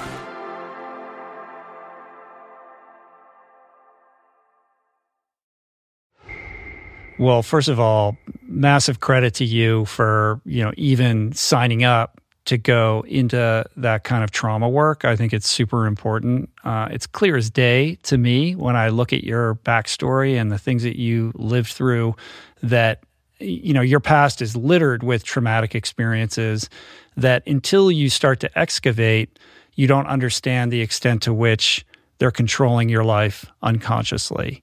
And as somebody who grew up in a chaotic situation, it's no surprise that you're going to want to be a control freak, you know, control the variables and be in control of all the kind of aspects of your life from business to running, et cetera. Um, and and with that comes a sense that this is how you survive like yep. this is how you live like That's it's right. well intentioned it's a defense mechanism it's a survival tactic right and there's no reason to believe because you're successful on the outside that this is problematic yep. until you start to look into it and you realize the extent to which you're living your life unconsciously repeating patterns that you inherited or that you developed as a means to survive a very difficult situation. And then comes the revelation of letting go of those and trying something different. Now, you can have the most capacious growth mindset of all time, but undoing that hardware and rewiring is one of the most difficult things you're ever going to do because I'm sure, and I'm interested in your thoughts on this. What comes up is hey, if I let go, this, this is how I do everything in the world. If I let go of that, all the good things in my life go away. I don't know how to function in the world anymore. Yep. That's one of the scary. I mean, you can talk about being scared to go out for seven days in the desert, but that's life threatening. Hundred percent. The the work that I had to do at onsite was ten times scarier than going to the desert. When I was driving to that place, I was like driving to like a life sentence. I was like driving to jail. I again. So what? Prompt, I sound like what, big, what was the instigating incident? Was it did something happen? Like what convinced you that you should go do that? Honestly, I think I think one of the big turning points was like listening to this interview back and listening to myself, like realizing how dependent I was on achievements and accomplishments in running and like all the extracurricular stuff to validate myself and thinking about that. And my relationship with my wife was terrible. I was just like a monster. I was trying to control everything, trying to like just do too many things. And honestly, I think my relationship was in such turmoil with my wife that I was like desperate for help to fix it because I knew that I'm the problem. And um, my friend who I bought my house from in Tennessee, he had gone there and it was expensive. I mean, maybe it was like 10 grand for like four days, which uh, to me is expensive. And, and, but at the same time, I'm like, not too, exp- like, how much is your life worth? And uh, I called him up one day. I was looking at it, looking at it. I knew I needed to do shit. I knew I needed therapy. But to me, going once a week to therapy will be like putting your finger in a dam that's about to, a crack in the dam and the dam's about to break. Like, hey, once a week ain't going to help me. I need like heavy artillery. Like, like mm. when I talked to you about the ultra, I was like, hey, when's the soonest I can get into uh, on site? And they were like, then. And next thing you know, I was like, oh my God, what have I done? Just like with the Gobi Desert. I was like, dude, it was crazy. I drive up there and I didn't know any, like the Gobi Desert, I didn't know what I didn't know. And with the onsite, I didn't even care to research it. I was just like, I'm just going. Get there, didn't know if I could keep my phone or not, didn't know anything. They were like, eh, phone phone's gone. I hadn't put on like email alerts, like, hey, I'm off the grid for four or five days, whatever it was. I think it was five days. And then they're like, okay, here's your cabin. You're in that cabin over there. I'm like, uh, do I have my own room? Because I, I requested my own room. And they're like, mm, no, you don't have, you have roommates. I'm like, roommates? I'm like, oh my God, what the? I get in 50, I'm a grown ass man. There's three beds. yeah. I had the calendar up, taped up on my wall with all the sessions, and I'd X them off like we were in jail. I'm like, dude, one more session down. We're almost out of here. I go, guys, we're halfway done. Let's go celebrate. I'll buy Cokes for everyone. But there wasn't even soda there. You know, it was all, everything was controlled. Um, but yeah, it was just a lot of hard work. And uh, like I said, I didn't know anything. And man, like I said, I, I sound like a big baby. I spend more time crying and then just driving home and like apologizing to my wife. And one of the things that I realized when I was there is that that the woman pointed out to me. She's like, you know, you've like given your wife every reason in the world to like ditch you. Hmm. Like you've almost dared her to leave you almost because you're afraid of doing this work, it seems like. And you have to recognize how strong she is to put up with the bullshit that she's put up with and stick with it because she's so desperate to hold her own family together. And that was like, that's heavy. Fucking heavy. And I was like, I couldn't apologize enough. And it was like game changer for us. And mm-hmm. listen, there's obviously there's bumps in the road. There's there's there's there's hiccups in every relationship. We have you know arguments about petty bullshit now, but it's in perspective now because usually I'm always the bad guy. so now when she's out of line, I can be like, man, you're really being a jerk to me. And she's like, you're right. You're right. I'm sorry.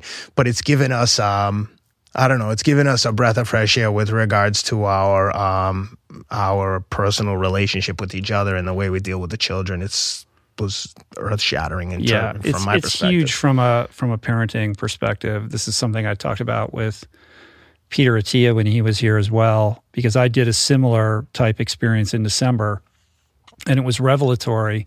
And you realize the extent to which, despite your best efforts to not parent in the unhealthy ways in which you were parented, when you're under stress or duress, you will default to doing those very things that you promised you would never do, yep. right? And then yep. you have the shame and the guilt. And when you go through this process and you wrestle with those demons and you really unearth all that fucking shit and you work through it, you understand that you have the power and the ability and the capacity to arrest that pattern that's probably been going on for generation after generation after generation. And you have the opportunity to tell a new story and to pass on to your kids through the way that you parent and mentor them a new way of being so that that pattern, which your whole life you've just thought, this is who I am because of who I came from, stops here. Yep. And that's the greatest gift that you can give to your kids. And I don't care who you are, how successful you are, what what kind of amazing healthy family you came from. We all have shit, man. We all have stuff that happened to us and that gets imprinted in our brains and shows up in behaviors that we wish we could stop perpetuating and yet find ourselves powerless to do so unless we really hit pause and go deep like you did. And I think it's massive that you made that investment, not just in yourself, but really in your family and in future generations yeah. yet to be born. Yeah, because look, at the end of the day, I would die for my kids. Like, and so if I was willing to die for these guys, the least I can do is put my own ego aside and be the best person that I know I can and need to be. And to your point, the guilt and the shame, the cycle of guilt and shame is like so powerful that I hadn't thought about it in those terms until I had done the work at onsite. And I was like, holy shit, I'm riddled with guilt and shame, not just at the way I might behave day to day, but like carrying that addiction journey with me and like the the the the the pain that that caused me long term. It's like prior to that happening i was like really happy positive dude. I was like a good kid. The principal at high school liked me all the teachers and i mean they still would but I didn't like I I liked myself, and then after going through that, I was like, "What a fucking loser you are! How could you possibly do this? Like you're the, you're as bad as anyone else, a junkie."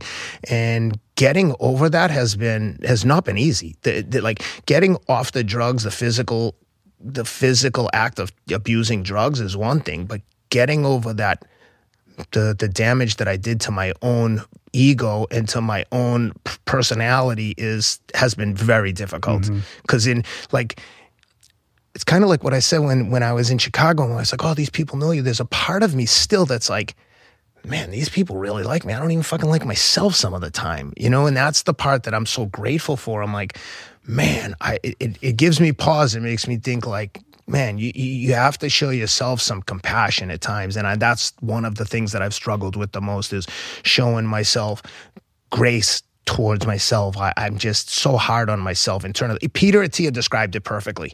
If I fucking was late for something, I'd be like, "You fucking idiot! How could you be late for this?"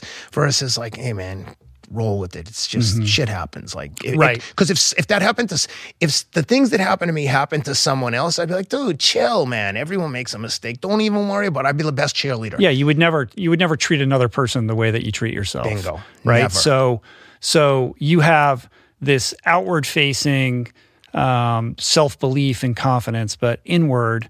A lot of that is being funneled through this self-deprecating, loathsome, you know, perspective of who you are. And then of course, that gets channeled into your running, right? What is yeah. the relationship between your running and all of those wounds? Like if you feel like you're a piece of shit, how much of the suffering and the training and the racing is really about punishing yourself because you feel like you don't deserve good things or the only way that you can possibly contend with the guilt and the shame is to is to just create physical pain for yourself as almost like, you know, like like a like a hair shirt or Yeah. like being just being fucking you know Yeah. whipped by the priest or something like that right and then you can feel okay because you've done your penance and i think the question that i asked you in the first podcast that i guess on some level you know kind of led to you going to this place i'm not taking credit for that but no, no, it absolutely did. maybe it got you me know began to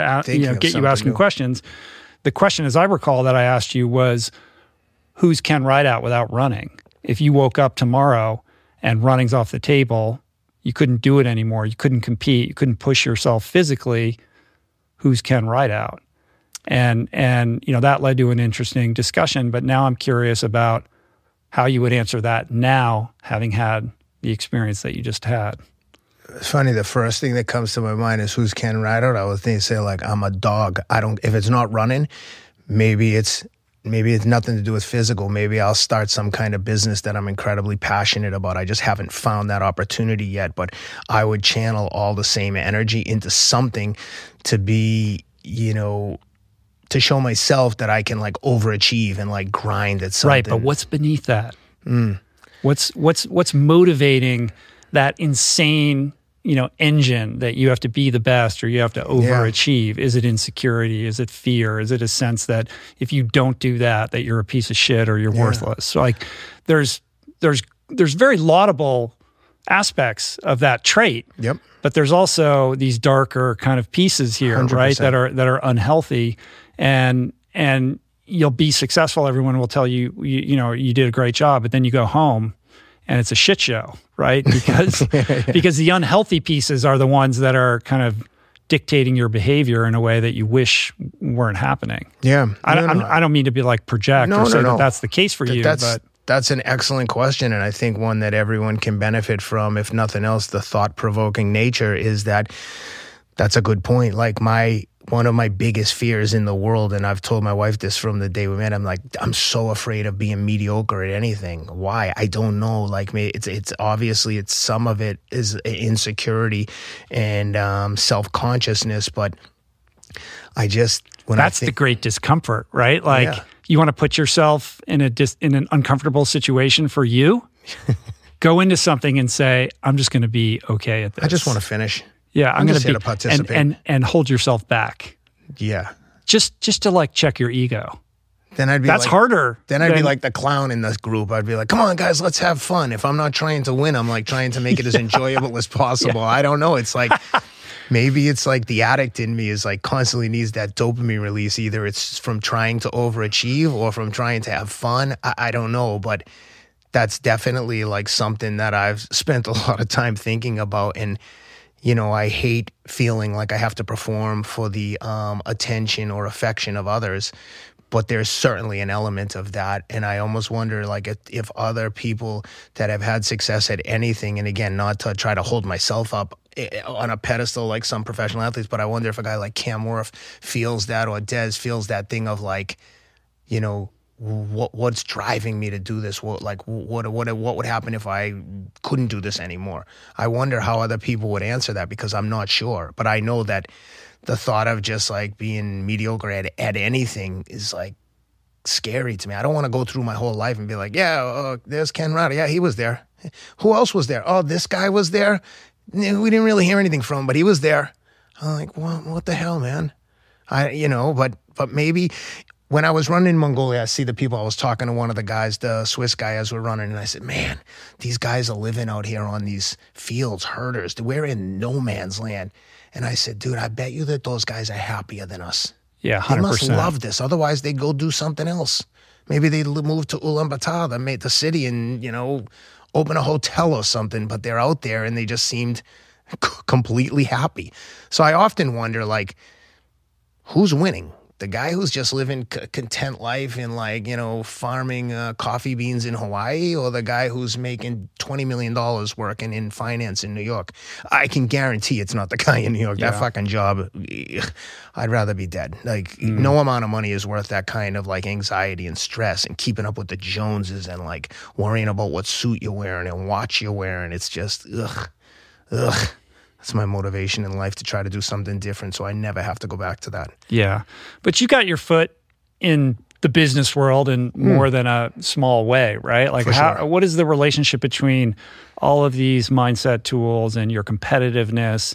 How do these things play off of each other? Like, what have you learned from your marathoning, your experience doing this ultra, your success as an athlete that spills over to business and, and vice versa? Yeah, no, good question. When I was um, prior to getting into endurance sports, when I was just a salesman in, um, in on a trading desk, you know, it was just constantly trying to be nice to guys that I didn't like, having them be like completely disrespectful to me all the time. And any sales guys and financial sales guys listening to this will relate.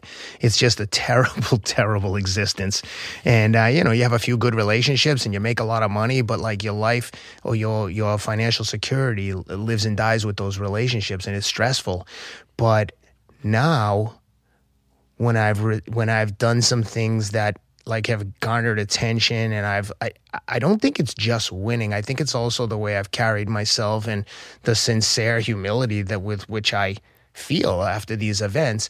I, I think it's been um it's almost been attractive to people in the space so that people who are into running so now i've been you know for the last five years roughly i've worked as a placement agent so i'll help brands like um, Roka for instance i didn't work with them or Rhone the apparel company like again i didn't work with them. But those are the kind of brands i might work with them to help them raise like a series a or series b and i have institutional investor relationships. And coincidentally the best relationships i have with some of these guys are the people that are into running.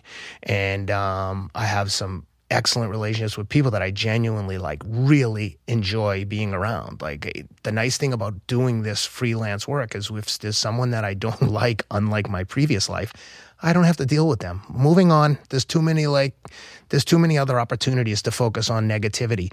And um, as a result, I've kind of surrounded myself with like-minded people that are all into the same thing. So and and I've been very lucky that I worked on a few deals that worked early on. One of them was a company called PowerDot that was acquired by Therabody. Yeah. I, I invested in that early in a convertible note, and I put a bunch of buddies into it. And with a convertible note, if the company gets acquired before the note converts to equity, you get paid a multiple of the money. And within six months of the investment, it got acquired. So as a result, we all got a multiple on our money, and all the guys involved were like, "What's next?"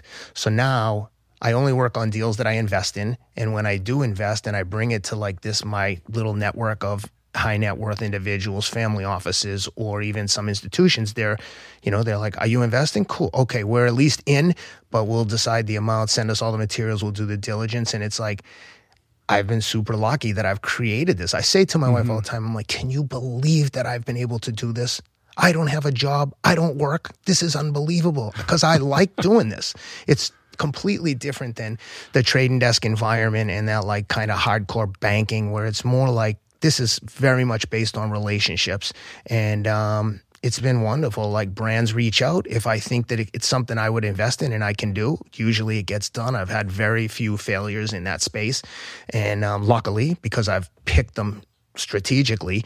And uh but yeah so so so the the running has complemented it really well because most of the brands that I would work with are in kind of like human performance or um health and wellness space. Like no one's coming for me. No one's asking me to help them raise a, a software as a service business. I just it's not my wheelhouse. I don't do tech. I'm just that's way above my uh Right. intellectual pay grade. You're when I look at you, I see a people guy. You're a relationships guy to your to your point. Um, and you're somebody who innately understands people. I think the word like networking or networker mm-hmm. is a terrible pejorative, but like I think that you like you're you're on the phone. You're talking to people all the time. You know what people want, you know what people need. You make sure that people's needs are met. You're one of those guys who's got a guy for everything. If Yes. I needed something, like I need this, I'll call Ken. He's like, oh, I got a guy. need a gun Right. Need some money tell me what you need you, you got the guy, right? of course Um, how do you become the guy who's always got a guy? That's a good question. And I talked about this the last I was on here about networking. If you think you're networking, strike one. They, no, this isn't like something that you consciously do. It's the way you live your life. And please, for the love of Jesus, last time I was on here, I said, I hate LinkedIn. I don't understand why people send LinkedIn to strangers without even an explanation like, hey, here's why I want to connect with you. I go through this whole rant the last time. I get home, I am not shitting you. I had like two or 300 LinkedIn requests. Please, if you don't tell me why you want to connect, why would I want to have an did anonymous you, Did you reply to every one of them telling No, them I why just- you weren't going to accept No, their- I'm sorry. If you don't get a yes from me immediately, I see them all. If I hit ignore, Uh-huh. it's because there's no explanation. And what good is a rela- What good is it to say I'm connected to Ken if we don't know each other? And if someone asks me, "Do you know Steve Smith?" No, I don't know that guy. Well, you're connected to him on LinkedIn. How do you slip through the cracks? Goodbye. But um, yeah. But to your point, it's like it, I used to. I, I said to Rob more, uh, maybe about a year or two ago. I said, you know, I think that one of my biggest, one of my best mar- or most marketable skills is being interesting. He said, no, I disagree. I think that you're not as interesting as you are interested. You are really interested in people. Like when, you know, he's like, I've been with you a million times where someone's like talks to us and you ask them a million questions about what they're doing, but it's not conscious. But I am interested. Like I'm interested in what people have to say and what they have to do but it's one extreme or the other. Like Rob mm-hmm. was telling me when we were running this morning, he was like, "Yes, so and so was asking, like, so what's the deal with Ken?" And and he said, "That's a transparent guy. Like what you see is what you get. And if he doesn't like you, unfortunately, he doesn't do a good job of hiding it. And I think that that's the truth. Is like people either love me or hate me." And I, I'm aware of that. I don't want people to hate me, but at the same time, if you hate me, it's probably because I hate you. I don't hide that, and I don't like something about someone, and I, I have a hard time like hiding contempt, and that's a fault of my own because I don't want to hurt anyone's feelings. I want to be kind to everyone. I, I really do. But there's some people that you're just not gonna like, and I know that when you have a big personality, which I can at times, that it sometimes is off-putting to others. I I don't. I certainly don't want people to dislike me, but I understand that that's I'm not for everyone. But more people than not, I think, kind of see through that and recognize that the people who are my friends, I'll help them do anything. If I have a hundred dollars and you need ninety, like cool, we'll figure out a way to get the ninety back. But here it is, and that's. I hope and think that most of my friends would agree with that assessment. That that's how I feel towards mm-hmm. them. The people that are in my life, I, I, I, like I said earlier, I'm a product of the people I'm around. I'm so grateful for the friendships I've had that I have right now. Like when I was working in finance, I was like an empty vessel, which is why I turned to drugs. I, I, I couldn't fill this void of emptiness that I had. And the people that I was working with, not all of them, there were some beautiful people, but there were a lot of complete assholes. And I just I, I wasn't good in in that environment. It was like I was like a tree that didn't like a, palm tree trying to grow in fucking Staten Island. It sucked. It was miserable. I didn't really fit in with everyone there. I just for better or worse. Um, and now, like I said, I, if someone doesn't jive with me or doesn't fit with my beliefs, I don't have to deal with them. And I, I say to my wife all the time, I've never been in a position in my life ever where I've had less conflict with people. I never have conflict with people ever, like on a on a working basis. You know, you might have words with someone off the cuff in the subway or something, um, which my wife would be like, "Why do you have words with someone in the subway?" I'm like, ah, sometimes I just can't let shit go when I see wrongs. I got to speak up. Yeah, like you chiming in in comment threads on Instagram too. I try not to You- unless someone's negative. I hope that's improved since the last time we talked. Yeah, I very rarely respond to negative comments anymore. Yeah. When I look at your life, I see I see someone who's living a pretty aspirational life. Like you get to do what you want, you get to make money in the way that you want, you get to, you know, pursue your athletic adventures and, you know, uh, distinguish yourself in that world. You get to be a parent to these kids that you love. So I would imagine people want to know or come up to you and ask like how do I like how do I craft or cultivate this type of life like do I follow my passion do I do the right thing etc and when I reflect on my own life I can't help but think about the role that pain has played in getting me to change or getting me to kind of wake up to you know ways that aren't serving me and and and kind of compelling me because I was so fucking backed into a corner Yep. to finally pay attention and start to kind of make some shifts or whatever that have led me to this place. So how do you think about the role that suffering and pain has played in in helping you get to where you're at and is it possible to arrive at a place like that without having to weather all the suffering? Yeah. Well, for starters, I'd say you're talking to someone who was like suicidal for several years, struggling with addiction, waking up every day, getting high 24 7. First thing in the morning, as soon as I get out of bed, taking opioids because I couldn't get, I couldn't take a shower until I was like, got some relief from the pain and like the physical withdrawals. And when you are in that level of despair, and keep in mind, I was able to function and continue to like live a productive on the surface life, but I was like destroying myself like emotionally. And to come out of that thing like i was thinking about this on the flight out here. I was like man i'm so grateful that i don't have to depend on drugs that i'm sober. It's just like it's a dream come true. And i think that that level of gratitude has served me. But the other thing i'd say is when i so I was working in finance, just getting by. I mean, we were like, I married my wife, best decision I ever made. We had beautiful children. That part is all like within everyone's grasp. Finding the right partner is like so critical. I can't stress it enough. If you- I, there, there are things that my wife and I disagree about, but the one thing that I knew for sure was that this is the person I want to be the mother of my children.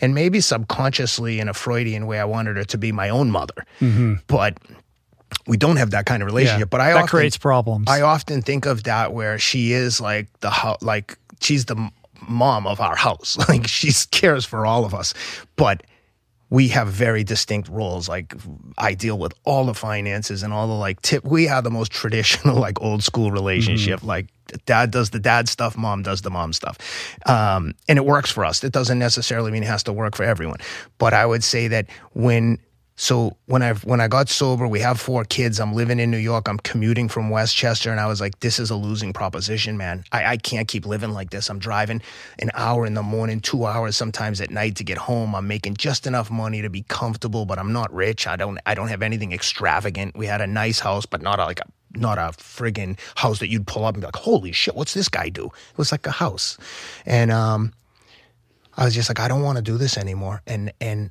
but now I have huge responsibilities. We sold our house, moved to the Palisades, most expensive place on earth, probably. I mean, it was so crazy expensive. We rented a house, and I, I don't want to make it about money, but just to give context for people, like I was far from rich, and we rented the only house we could find that could accommodate us twelve thousand dollars a month. I was like, dude, this is, I'm on a, I have a runway now and that, that runway is short and I got to figure this out. And I'm working at a tech startup that I didn't think would succeed. But I had blind faith that I would figure this shit out. And I don't know why.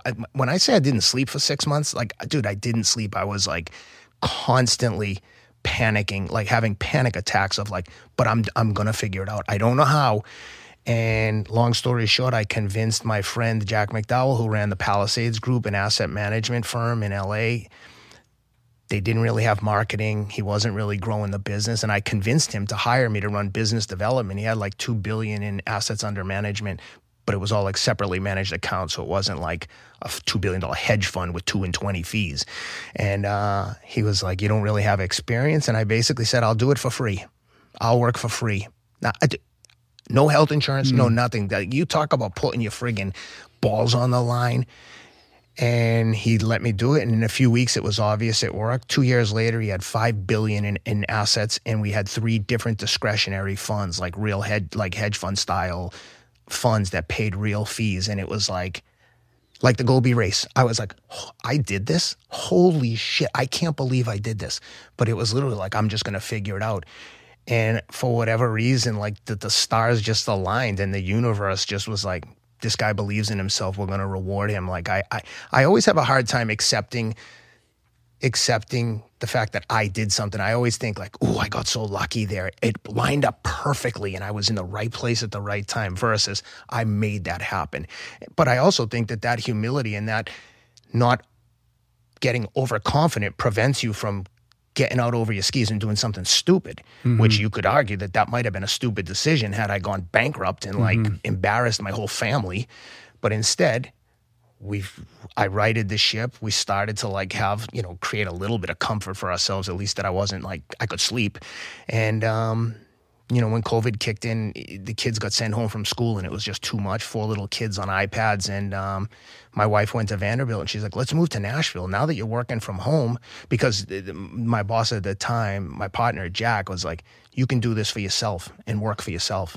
And I'll keep you on as a consultant and give you a year of runway. And I was like, dude, I don't think I can do this. Who's going to hire me to raise money for them?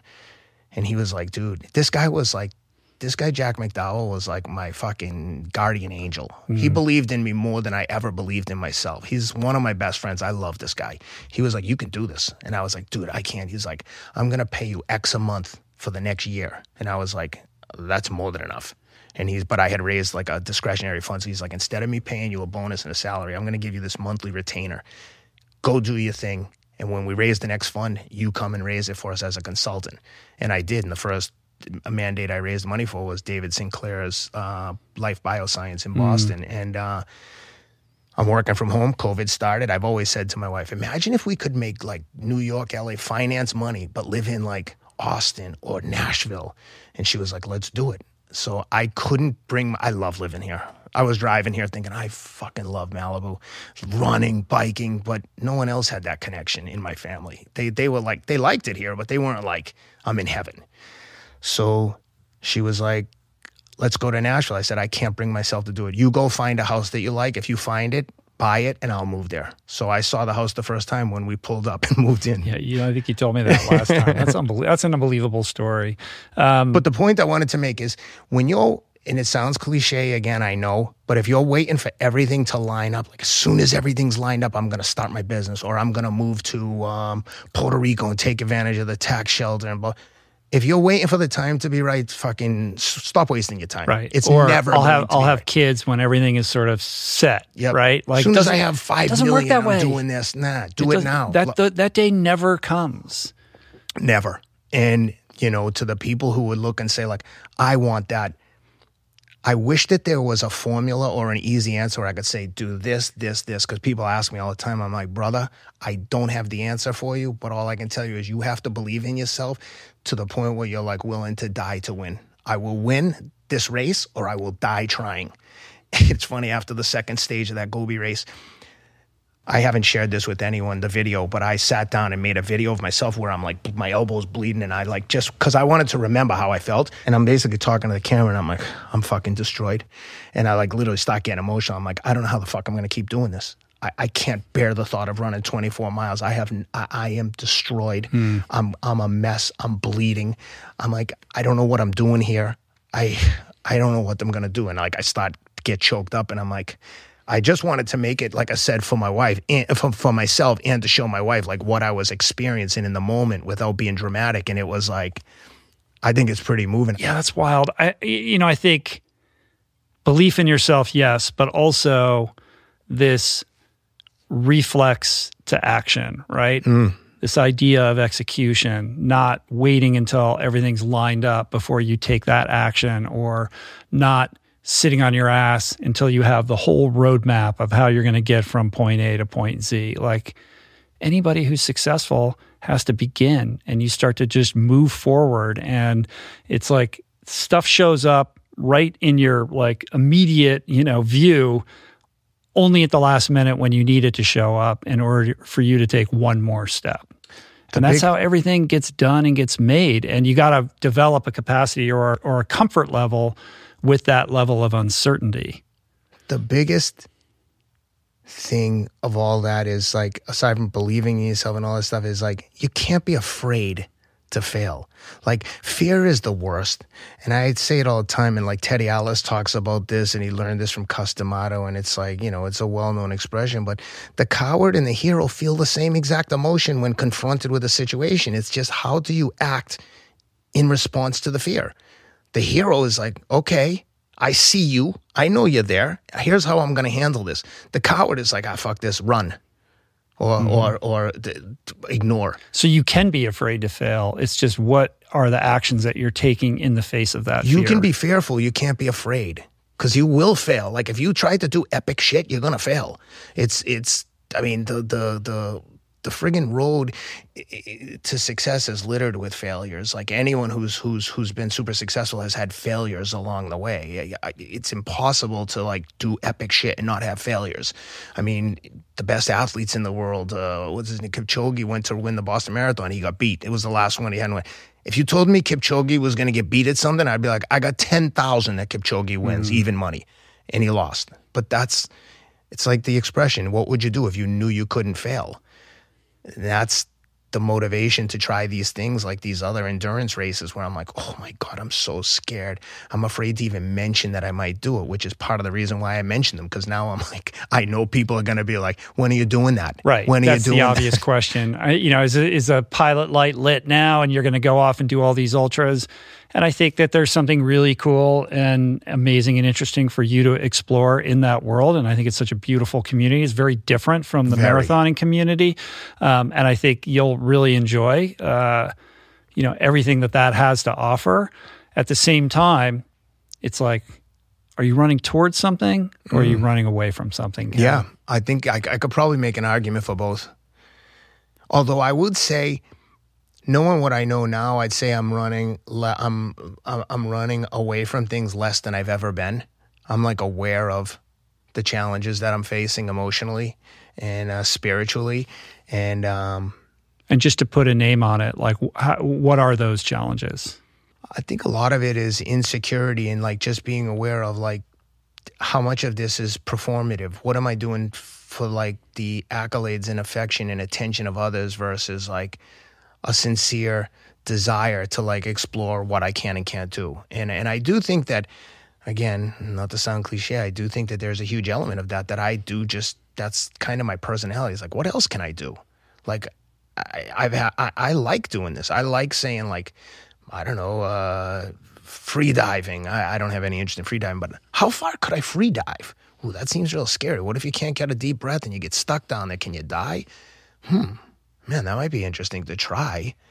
Scares the shit out of me, but like those are the kind of things where I'm like, hmm, what else can I try that would be scary? Mm-hmm. And not because I don't want to fail, but I do want to like kind of explore those things in a healthy way. But I also want to be sure that it's like I want to be very conscious of what is the motivation there. Yeah.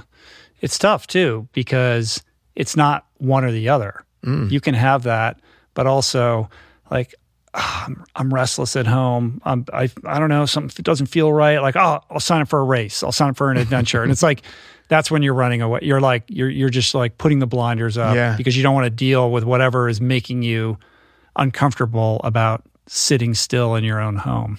Yeah, that could be it.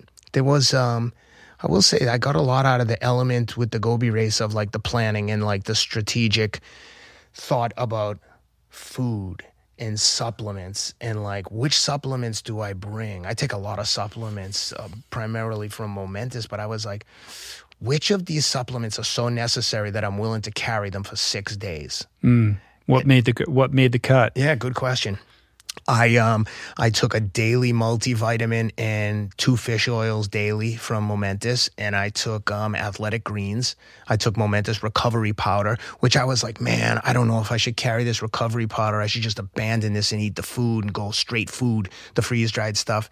But in the end, I was so glad I had the recovery stuff because I don't know about you, but after a huge race like a marathon or an epic, like a long, hard effort, I don't have an appetite for like five hours sometimes. So to force the recovery powder down every day was like, thank God I brought this because it got calories in right away. And then I just forced myself to eat the calories throughout the day. That was the only part I was that that was tolerable. I was hungry a lot, but I was also like so deep in the pain cave that I was like, I can only tolerate so much food. So it made that calorie deficit like a little bit more palatable.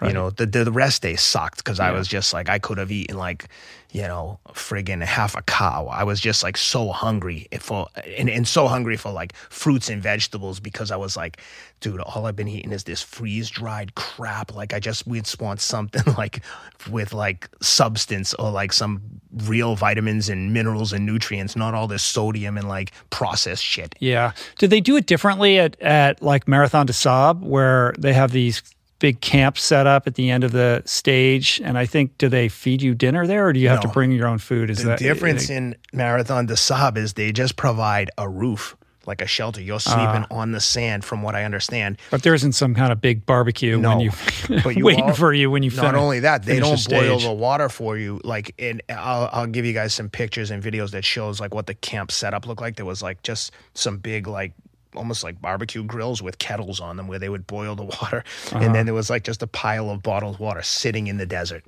So I was like, my wife was like, "Well, at least they gave you cold water." I'm like, "Cold water."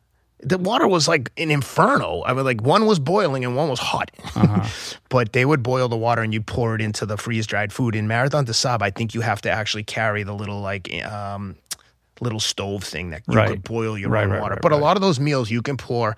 The water doesn't have to be boiling, and so you're so hungry and like Doesn't on matter. Queer Street that you like fucking cold Yeah. water, warm water. It, it didn't matter.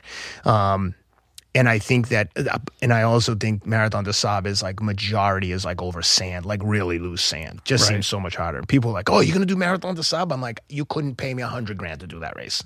I've like I've been there, done that. I don't want to sleep in the sand. the next one will have no sand involved. the funny thing is, the guy who planned out the course, um, Spanish guy, he's like, "Listen, I got a great race in Namibia. It's the same exact thing as this, but we sleep in hotels and eat great meals every day." I'm like, "Ooh, now you got my attention." Um, what is the supplement routine when you're at home? In the morning, I'll take like most mornings, I'll take tyrosine, and most of this is like part of the Huberman protocol. I'll take tyrosine, uh, like an alpha GPC for focus if it's a work day. I don't take it on the weekends, and I'll take NMN.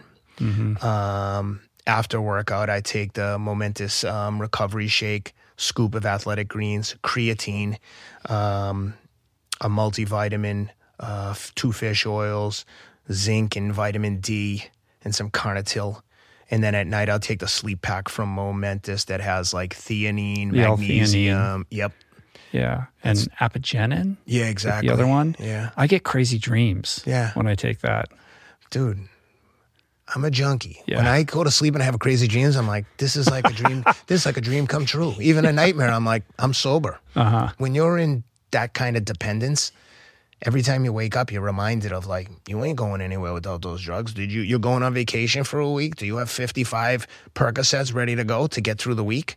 No, I've only got 40. Okay, so the last two days you're going to be in withdrawals and make it miserable for everyone.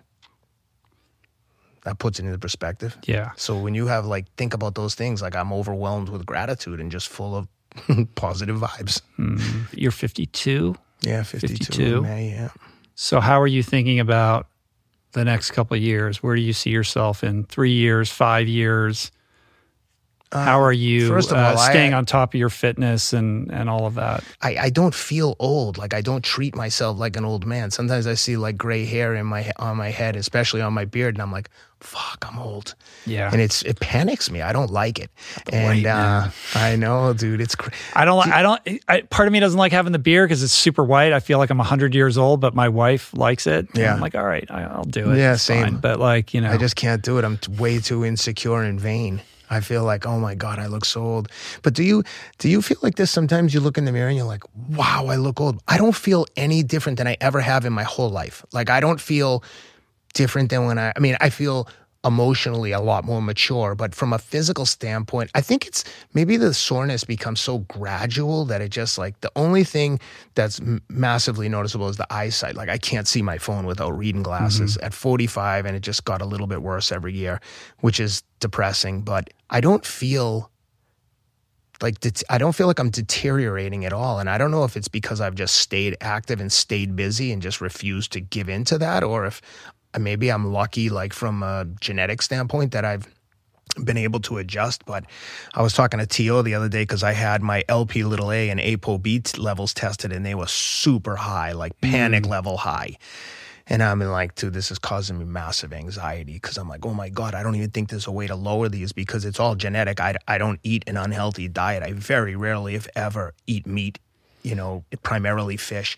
And uh, so to think that I have this, it was like, man, the day I got that diagnosis, my wife's like, what's up? I was like, I was like in a bad place. And I was like, I'm going out to run. it's scary. That's really scary. I, I, I literally was like, uh, you know, in How long ago was that? two months. Uh-huh. I said to my wife, like, I'm gonna have a heart attack. I'm, I think I'm gonna die now. Like this is crazy. How is this happening? I went out that day and ran like the hardest interval run ever. And she's like, "What are you doing?" I'm like, "I refuse to give in to this. Like if if if I'm gonna if this is gonna happen, let's do it now." I was just so depressed. So now I've been like trying to cope with it and figure out like what am I gonna do? And so I'm starting to like formulate a plan and figure out do I take a statin? What do I do? It's I got a, I got a couple of people uh, for you to talk to, definitely. including Rob Moore. Yeah, yeah. Robin, Rob know? and Andrew have been massively helpful. Yeah, you don't want to fuck around with that. And it's that thing where doesn't matter how fast you run. Sometimes, like in To's case, like who would have thought, right? Um, I think there are certain lifestyle things that you could tweak that could help that. And you know, whether or not you need a statin, you need to explore that and figure that out quickly. But it's yeah, that's when you're really kind of confronted with your own mortality, and it goes back to control. Is this something you can control or not? Which is a scary thing. Yeah, and it's not something that's easily controllable, and Yeah. that's what's been hard to deal with. It's like, Mm-hmm. man, what am I going to do? But I'm going to formulate a plan. And I'm definitely going to take you up on talking to anyone who's willing to talk to me. So Yeah. the cardiologist, when he was talking to me, he's like, "Yeah, we'll get you on a statin." I was like, "Nah, I'm not taking a statin." He's like, "Why?" I'm like, "I just haven't heard good things about him. I don't know why." I was just emotional, and I was like, "I'm taking my chances." so when he sent me the report, he's like. Uh, I told patient of risks. Patient responded, "I'll take my chances." Oh, that went in his notes? Yeah. Yeah. Well, he's covering his ass. Oh, of course, of course. yeah. That's all right. You might want to rethink that. Yeah, no, I definitely do. It was just when I when I heard it, I was like, I'm not that that level. Like, Mm-hmm. I'm not on statin. What are you crazy? But I think you're you're a you're a good case study for use it or lose it. Like you feel the way that you feel because you continually apply pressure, right? So you feel like you're 30 because you've been training in a certain way for a very long period of time and you've been able to kind of maintain uh, whereas most people drop off and they're rebuilding and they're rubber banding. And I'm in the middle of that type of experience because of this lower back problem that I've had. Like when I was, you know, when I did, how was I, 51 when I did hotel? Yeah, I felt fucking great. And now I've had this back issue, which has forced me to be more sedentary and to not express myself physically in the way that I choose and like in order to just feel like who I am. And now I'm finally on this path of healing and I'm seeing results. And now I can move, not like I'm not out killing it or anything like that, but I can kind of get out there and, you know, ride my bike and go to the pool for the first time in a long time, man. And I'm like, oh my God, this is what it feels like to be me. Like I'm so grateful. Like you take this for granted and it gets taken away for from you for a little bit. And they're just simple things. They're not like material things. They're just like I need to do these things for my mental health, for my physical health, and just to like feel like I'm myself. And to be able to reconnect with that now and see a path forward, it's like I feel so fucking good. And I feel I had forgotten what it feels like to What a lot of people don't realize, and they should, is that a rich man has a million problems and a sick man has one. I after I came back from Chicago on Sunday morning, came home, hung out with the kids, had dinner Sunday night, didn't eat anything offensive. I don't even remember like something vegetable salad. Same thing my kids ate. Sunday night, dude, I woke up, I had like a stomach bug or food poison and I threw up for like 24 straight hours. It like it was so bad I was like almost like begging to like just God please put me out of my misery. Take me out. I can't do this. It, my head was in a vice grip. I couldn't stop throwing up. And all I could think was like I'd give up everything in my life to be healthy. I just it was I, I literally was like I, am I gonna die? Like mm. this is unbelievable. I can't move. I'm frozen on the bathroom floor. I can't stop throwing up. And that was like such a reminder of like dude slow down. I think my body was just like yeah enough cut the bullshit. Gobi Desert, then go to Chicago, run a beer mile, flying around, almost like just ignoring common sense tactics of like, dude, you need to give your body a rest. Right. So I took like three days off from running. It's first time in like a long time that I've had multiple days in a row off. Wow. When you think back on the habits and the routines that have contributed to your success, beyond we talked about the supplements, we talked about the 10 miles a day. What are some other things that you build into your daily regimen that you think have been important in moving the needle? Definitely number one uh, performance enhancer sleep. I, I go out of my way to get proper sleep. It doesn't always happen, but like I don't really drink.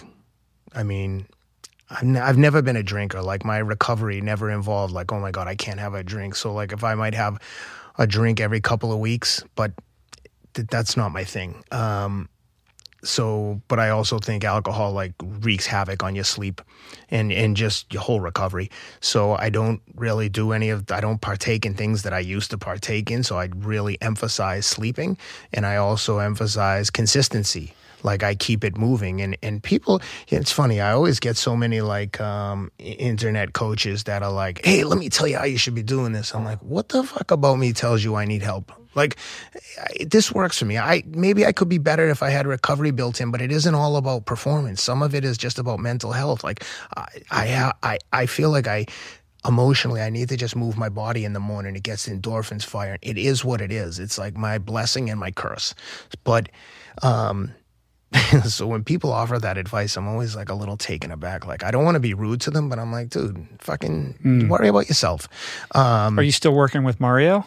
Oh yeah, yeah. Mario's yeah. like he knows he knows the drill. But you know, if we're not in, if we're not getting ready for a marathon, he doesn't send me daily training every day. Right. He's just 10, 12 weeks out. He puts together very specific, and I follow it blindly. But um, I think that the consistency of training. The point I was going to make is so so. If I'm feeling destroyed and run down, so I'll just run really easy and that works for me. I like come back, feel refreshed. The next day I might feel stronger. If I don't, I continue to run easy. I never, unless we're in that 12 week session and then I just follow the plan. And on the easy days, you have to run easy. You, you physically can't do track workouts followed by hard long runs and not feel run down. So uh, my easy days are just 10 miles super easy. And I know that that for a lot of people, they'd be like, that's crazy. You shouldn't do that. And maybe not, but that's the system that I use. And what about the gym routine? Yeah, so three or four nights a week I lift weights. I try to mix it up all the time. Like a shitload of pull ups, push ups, and sit ups are the staples.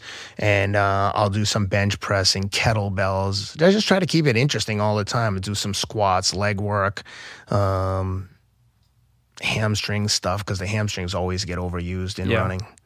It seems like that's a big piece in your resilience as you continue to age up and yeah. your ability to kind of recover and maybe even you know in the gobi desert your ability to kind of get on all fours and do some of the you know real technical like slogging through the mud and climbing over rocks kind of shit that I definitely played think, to your advantage I over definitely, just the pure runner. Yeah, I definitely think my experience as like kind of like a hybrid athlete, a hybrid training helped me a lot just with everything, like resilience in general, like the ability to go every day.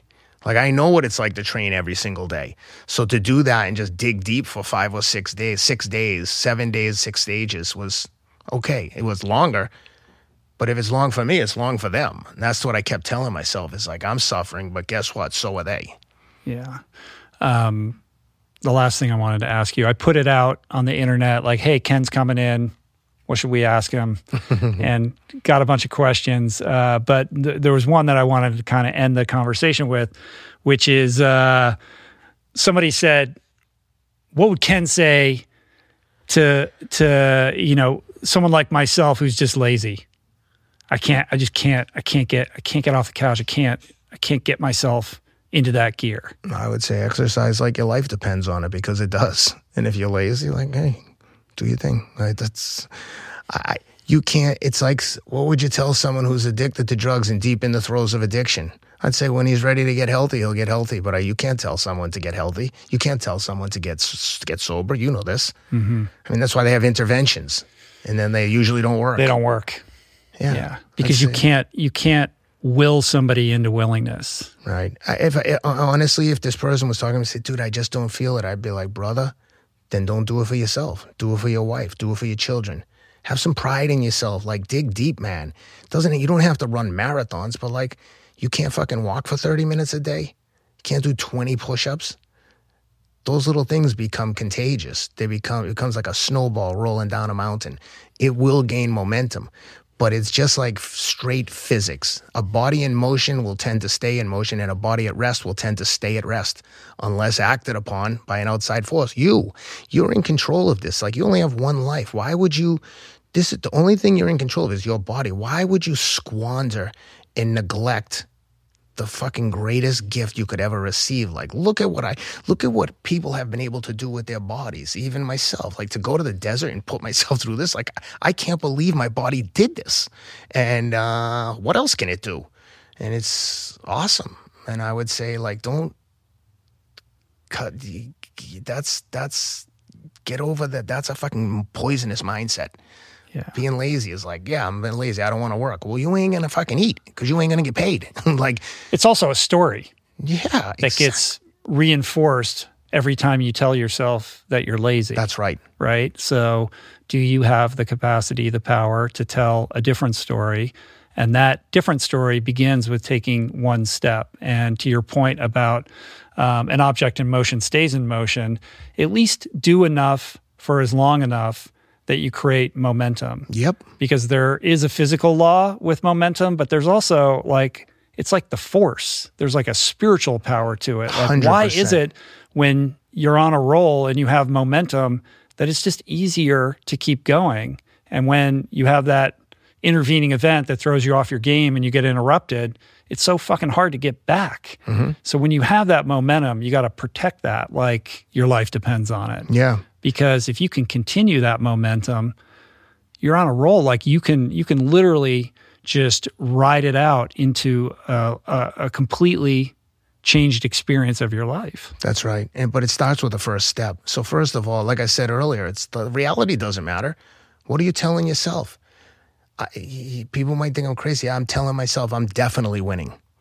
There's another part of me saying like you're going to get killed, but the voice do you override that do you consciously say okay i'm going to tell myself i'm winning because i'm trying to mute out that other voice are those things at war with I each can literally see them debating each other. Like I have the thought of like, oh my god, we're gonna fucking. When the guy passed me for third, I was like, oh my god, we're gonna think we're gonna be fucking happy to get in the top five, and then. I hear myself talking to myself like, dude, cut the fucking shit. This is one day. Tomorrow we're gonna bounce back and we're gonna get these guys. Next time we'll sit on them. We'll do this a little different. We're gonna try this, and it's this. That voice only needs to be one mm-hmm. louder.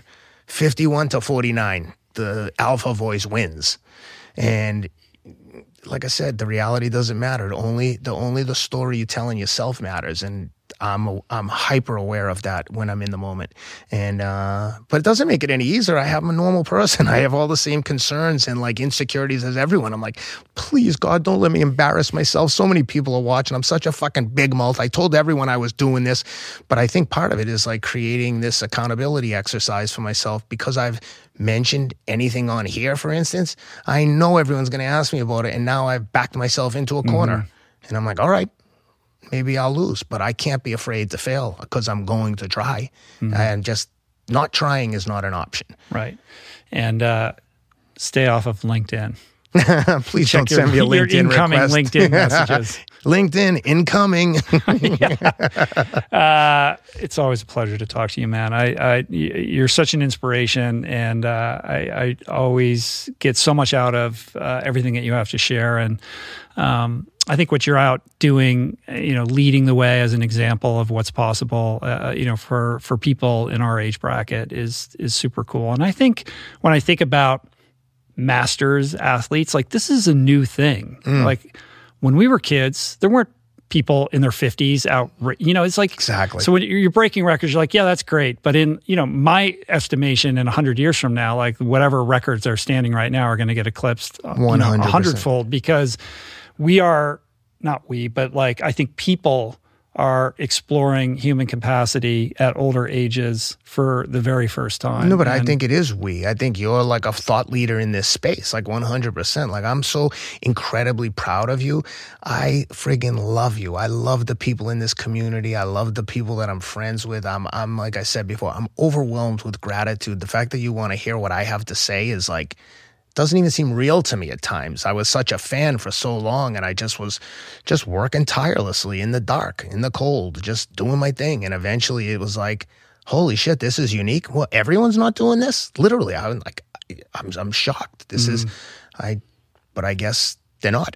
yeah. Well, every year there's fewer, right? exactly. Exactly. yeah. But this, I would say, endurance sports has given me the greatest gifts in my life. Like I said, it's helped me carve out a, a, a, a, world in which I don't have to answer to anyone else. I'm responsible for myself. Anytime I've been in a position to eat what I kill, essentially, like live on your own. Like you, you, you don't make any money, you don't get paid. Like you don't do deals, you don't get paid. Cool. I like that. I know that I'm terrible at processes. Like when I worked at the Palisades, Jack is the, my, my friend Jack. It would drive him crazy because he's a banker. He's like an MBA, CFA, uh, Excel wizard. Like this is a friggin' intellect math major type. I would take no notes. I had no systems. I just had relationships and he would tell me what needs to get done and I would get it done. And he would literally be like, I fucking hate the fact that you are able to do things the way you do them because it doesn't make sense. It shouldn't work. There's, you have no accountability. You have no records of anything. And I'm like, I know I'm terrible as an employee. That's why now I'm unemployable. But if you tell me what needs to get done at what date, I will live and die with that success. If I don't get done, don't pay me. But if I do get done, I'll take a zero. Or if like you're going to pay me $100 if I do it, pay me zero if it doesn't get done, pay me 200 if I do it. Most people are like, you know what? I'll do that. And I'm like, cool. I don't know that I'm going to be able to do it, but I'm going to now the pressure's on. I'm going to do it. So that was part of the struggle of working in finance and then working at an asset management like asset management, hedge fund, private equity. Those guys are fucking intellectual. They are dialed. If you go into a proper private equity or real venture fund like an L Catterton, my buddy Michael Farello, shout out. Those guys are they are pros. And I am not the best fit in that environment because my processes suck. I know it. But if you tell me you need something done, I know, and the people that know me know it's getting done. And I just, the way I get it done mm-hmm. sucks. you know, it's like the Gobi Desert. I don't know how I'm going to do it, but I'm getting over that finish line first. Right. Endurance. So to wrap up, endurance sports as teacher. Yep. As as a spiritual guide, um, self reliance, integrity, being true to your word, mm-hmm. uh, developing the capacity for resilience, the uh, the the reflex towards action, fear of failure versus uh, how did you distinguish it? Fear uh, fear of failure versus you. There was being two, afraid. Being afraid, you, right? How do we distinguish between those two? You can things? be fearful, but you can't be afraid. Yeah. So much good stuff, man. well, I would just say that I'm so grateful. I'm so happy that for the opportunity to be here, and um, yeah, I hope that um, people get something out of this. And if I can be of service to anyone, I'm very easy to find and very easy to reach, even for the haters. Um, Especially on LinkedIn. yeah. On Strava, on Strava, sometimes someone would be like, after the Beer Mile, someone wrote a comment, tagged their friend, and said, hey, "You know, Joe Blow, you got to take this guy down." That kind of comment, I can't ignore. I'm like. Motherfucker, you know where to find me. I'm the easiest person in the world to find me. Find anyone can get it. I'm not hiding from anyone. And my wife's like, why would you even respond? I'm like, I don't know. I feel like they poked me and now I've got to respond. yeah. You might want to work on that. The one thing you got to bring your ApoB down. That might yeah. be, that might be one of the ways to do it. The one thing I will say in closing is my friend Jelly Roll taught me an awesome lesson. And if you don't know who Jelly Roll is, he's the fucking nicest guy in the world, country music star, former rapper, former convict, just incredible inspiration he said to me one time, I was telling him someone left a shitty comment on my Instagram, and he's like, Ken, your Instagram that you're referring to, we're looking at it together. He's like, there's like 300 positive comments here, and one asshole said something shitty to you. He's like, do you know how disrespectful and insulting it is to the people that left you nice comments that you're going to only respond to the fucking asshole? And I was like, it like hit me like a ton of bricks. I'm like, you're right why wouldn't I take time to be like, write a personal thank you to everyone who took the time to say something nice to me? And it was a incredibly valuable lesson of just like, I still struggle with it, but it doesn't, but it helped put things into perspective because I was like, yeah, man. And I also would say, Imagine if I was saying to you, Rich, you got to see what I did on. I went on Slowtwitch or LetsRun, and I trolled the shit out of some pro athlete. I, I talked so much shit about him. I accused him of horrible things, unfounded. And I said all nasty shit about him. You'd be like, why? Uh, just because I think that he's an asshole. Why is that? I don't know. I don't even know the guy. You'd be like, are you a fucking loser? What productive person has time to be disrespectful and negative towards another man who's out there doing shit, in, the man in the arena? Like, worry about yourself. So I've tried to do a better job of tuning out the like negativity, although there's not a lot of it, but there is some. And I'm always like taken aback because I'm Mm-hmm. like, why would someone dislike me? I've never done anything bad to anyone. Anyway, That's great advice. It is amazing when you think of it in that context because these people who took time out to say something nice, you're ignoring them. yep. And you're giving all your attention to some somebody who just said something nasty and they're getting that person is getting exactly what they want, which is your attention. Which is crazy. Can you imagine being the person? That's my point. Is imagine being the person who's like, yeah, I talked shit about someone and they responded to me like, what a loser. Like I can't imagine. Nobody who's out pushing themselves and doing hard things and, you know, trying to better themselves is wasting their time talking shit about people in comment Hundred sections. percent. Or at least if you're gonna say it, come and see me on a race and be like, "You suck," and I'd be like, "Oh, really? Why is that?" All right, man. We got to disabuse you of that obsession. Yeah. So next time we'll do a whole therapy session on comment sections. Yes. Because we talked about that last time, I Yep. think, too. So Yep, this is still haranguing you on some level. and uh, we got to get your blood markers down. But I love you, buddy. Thank you, brother. You're the best. Um, I really appreciate you coming here today. And uh, let's go grab something to eat. Hell yeah! Thank you for having me, and thanks to everyone for tuning in. Appreciate this community. You guys are the best. Yeah. Peace out.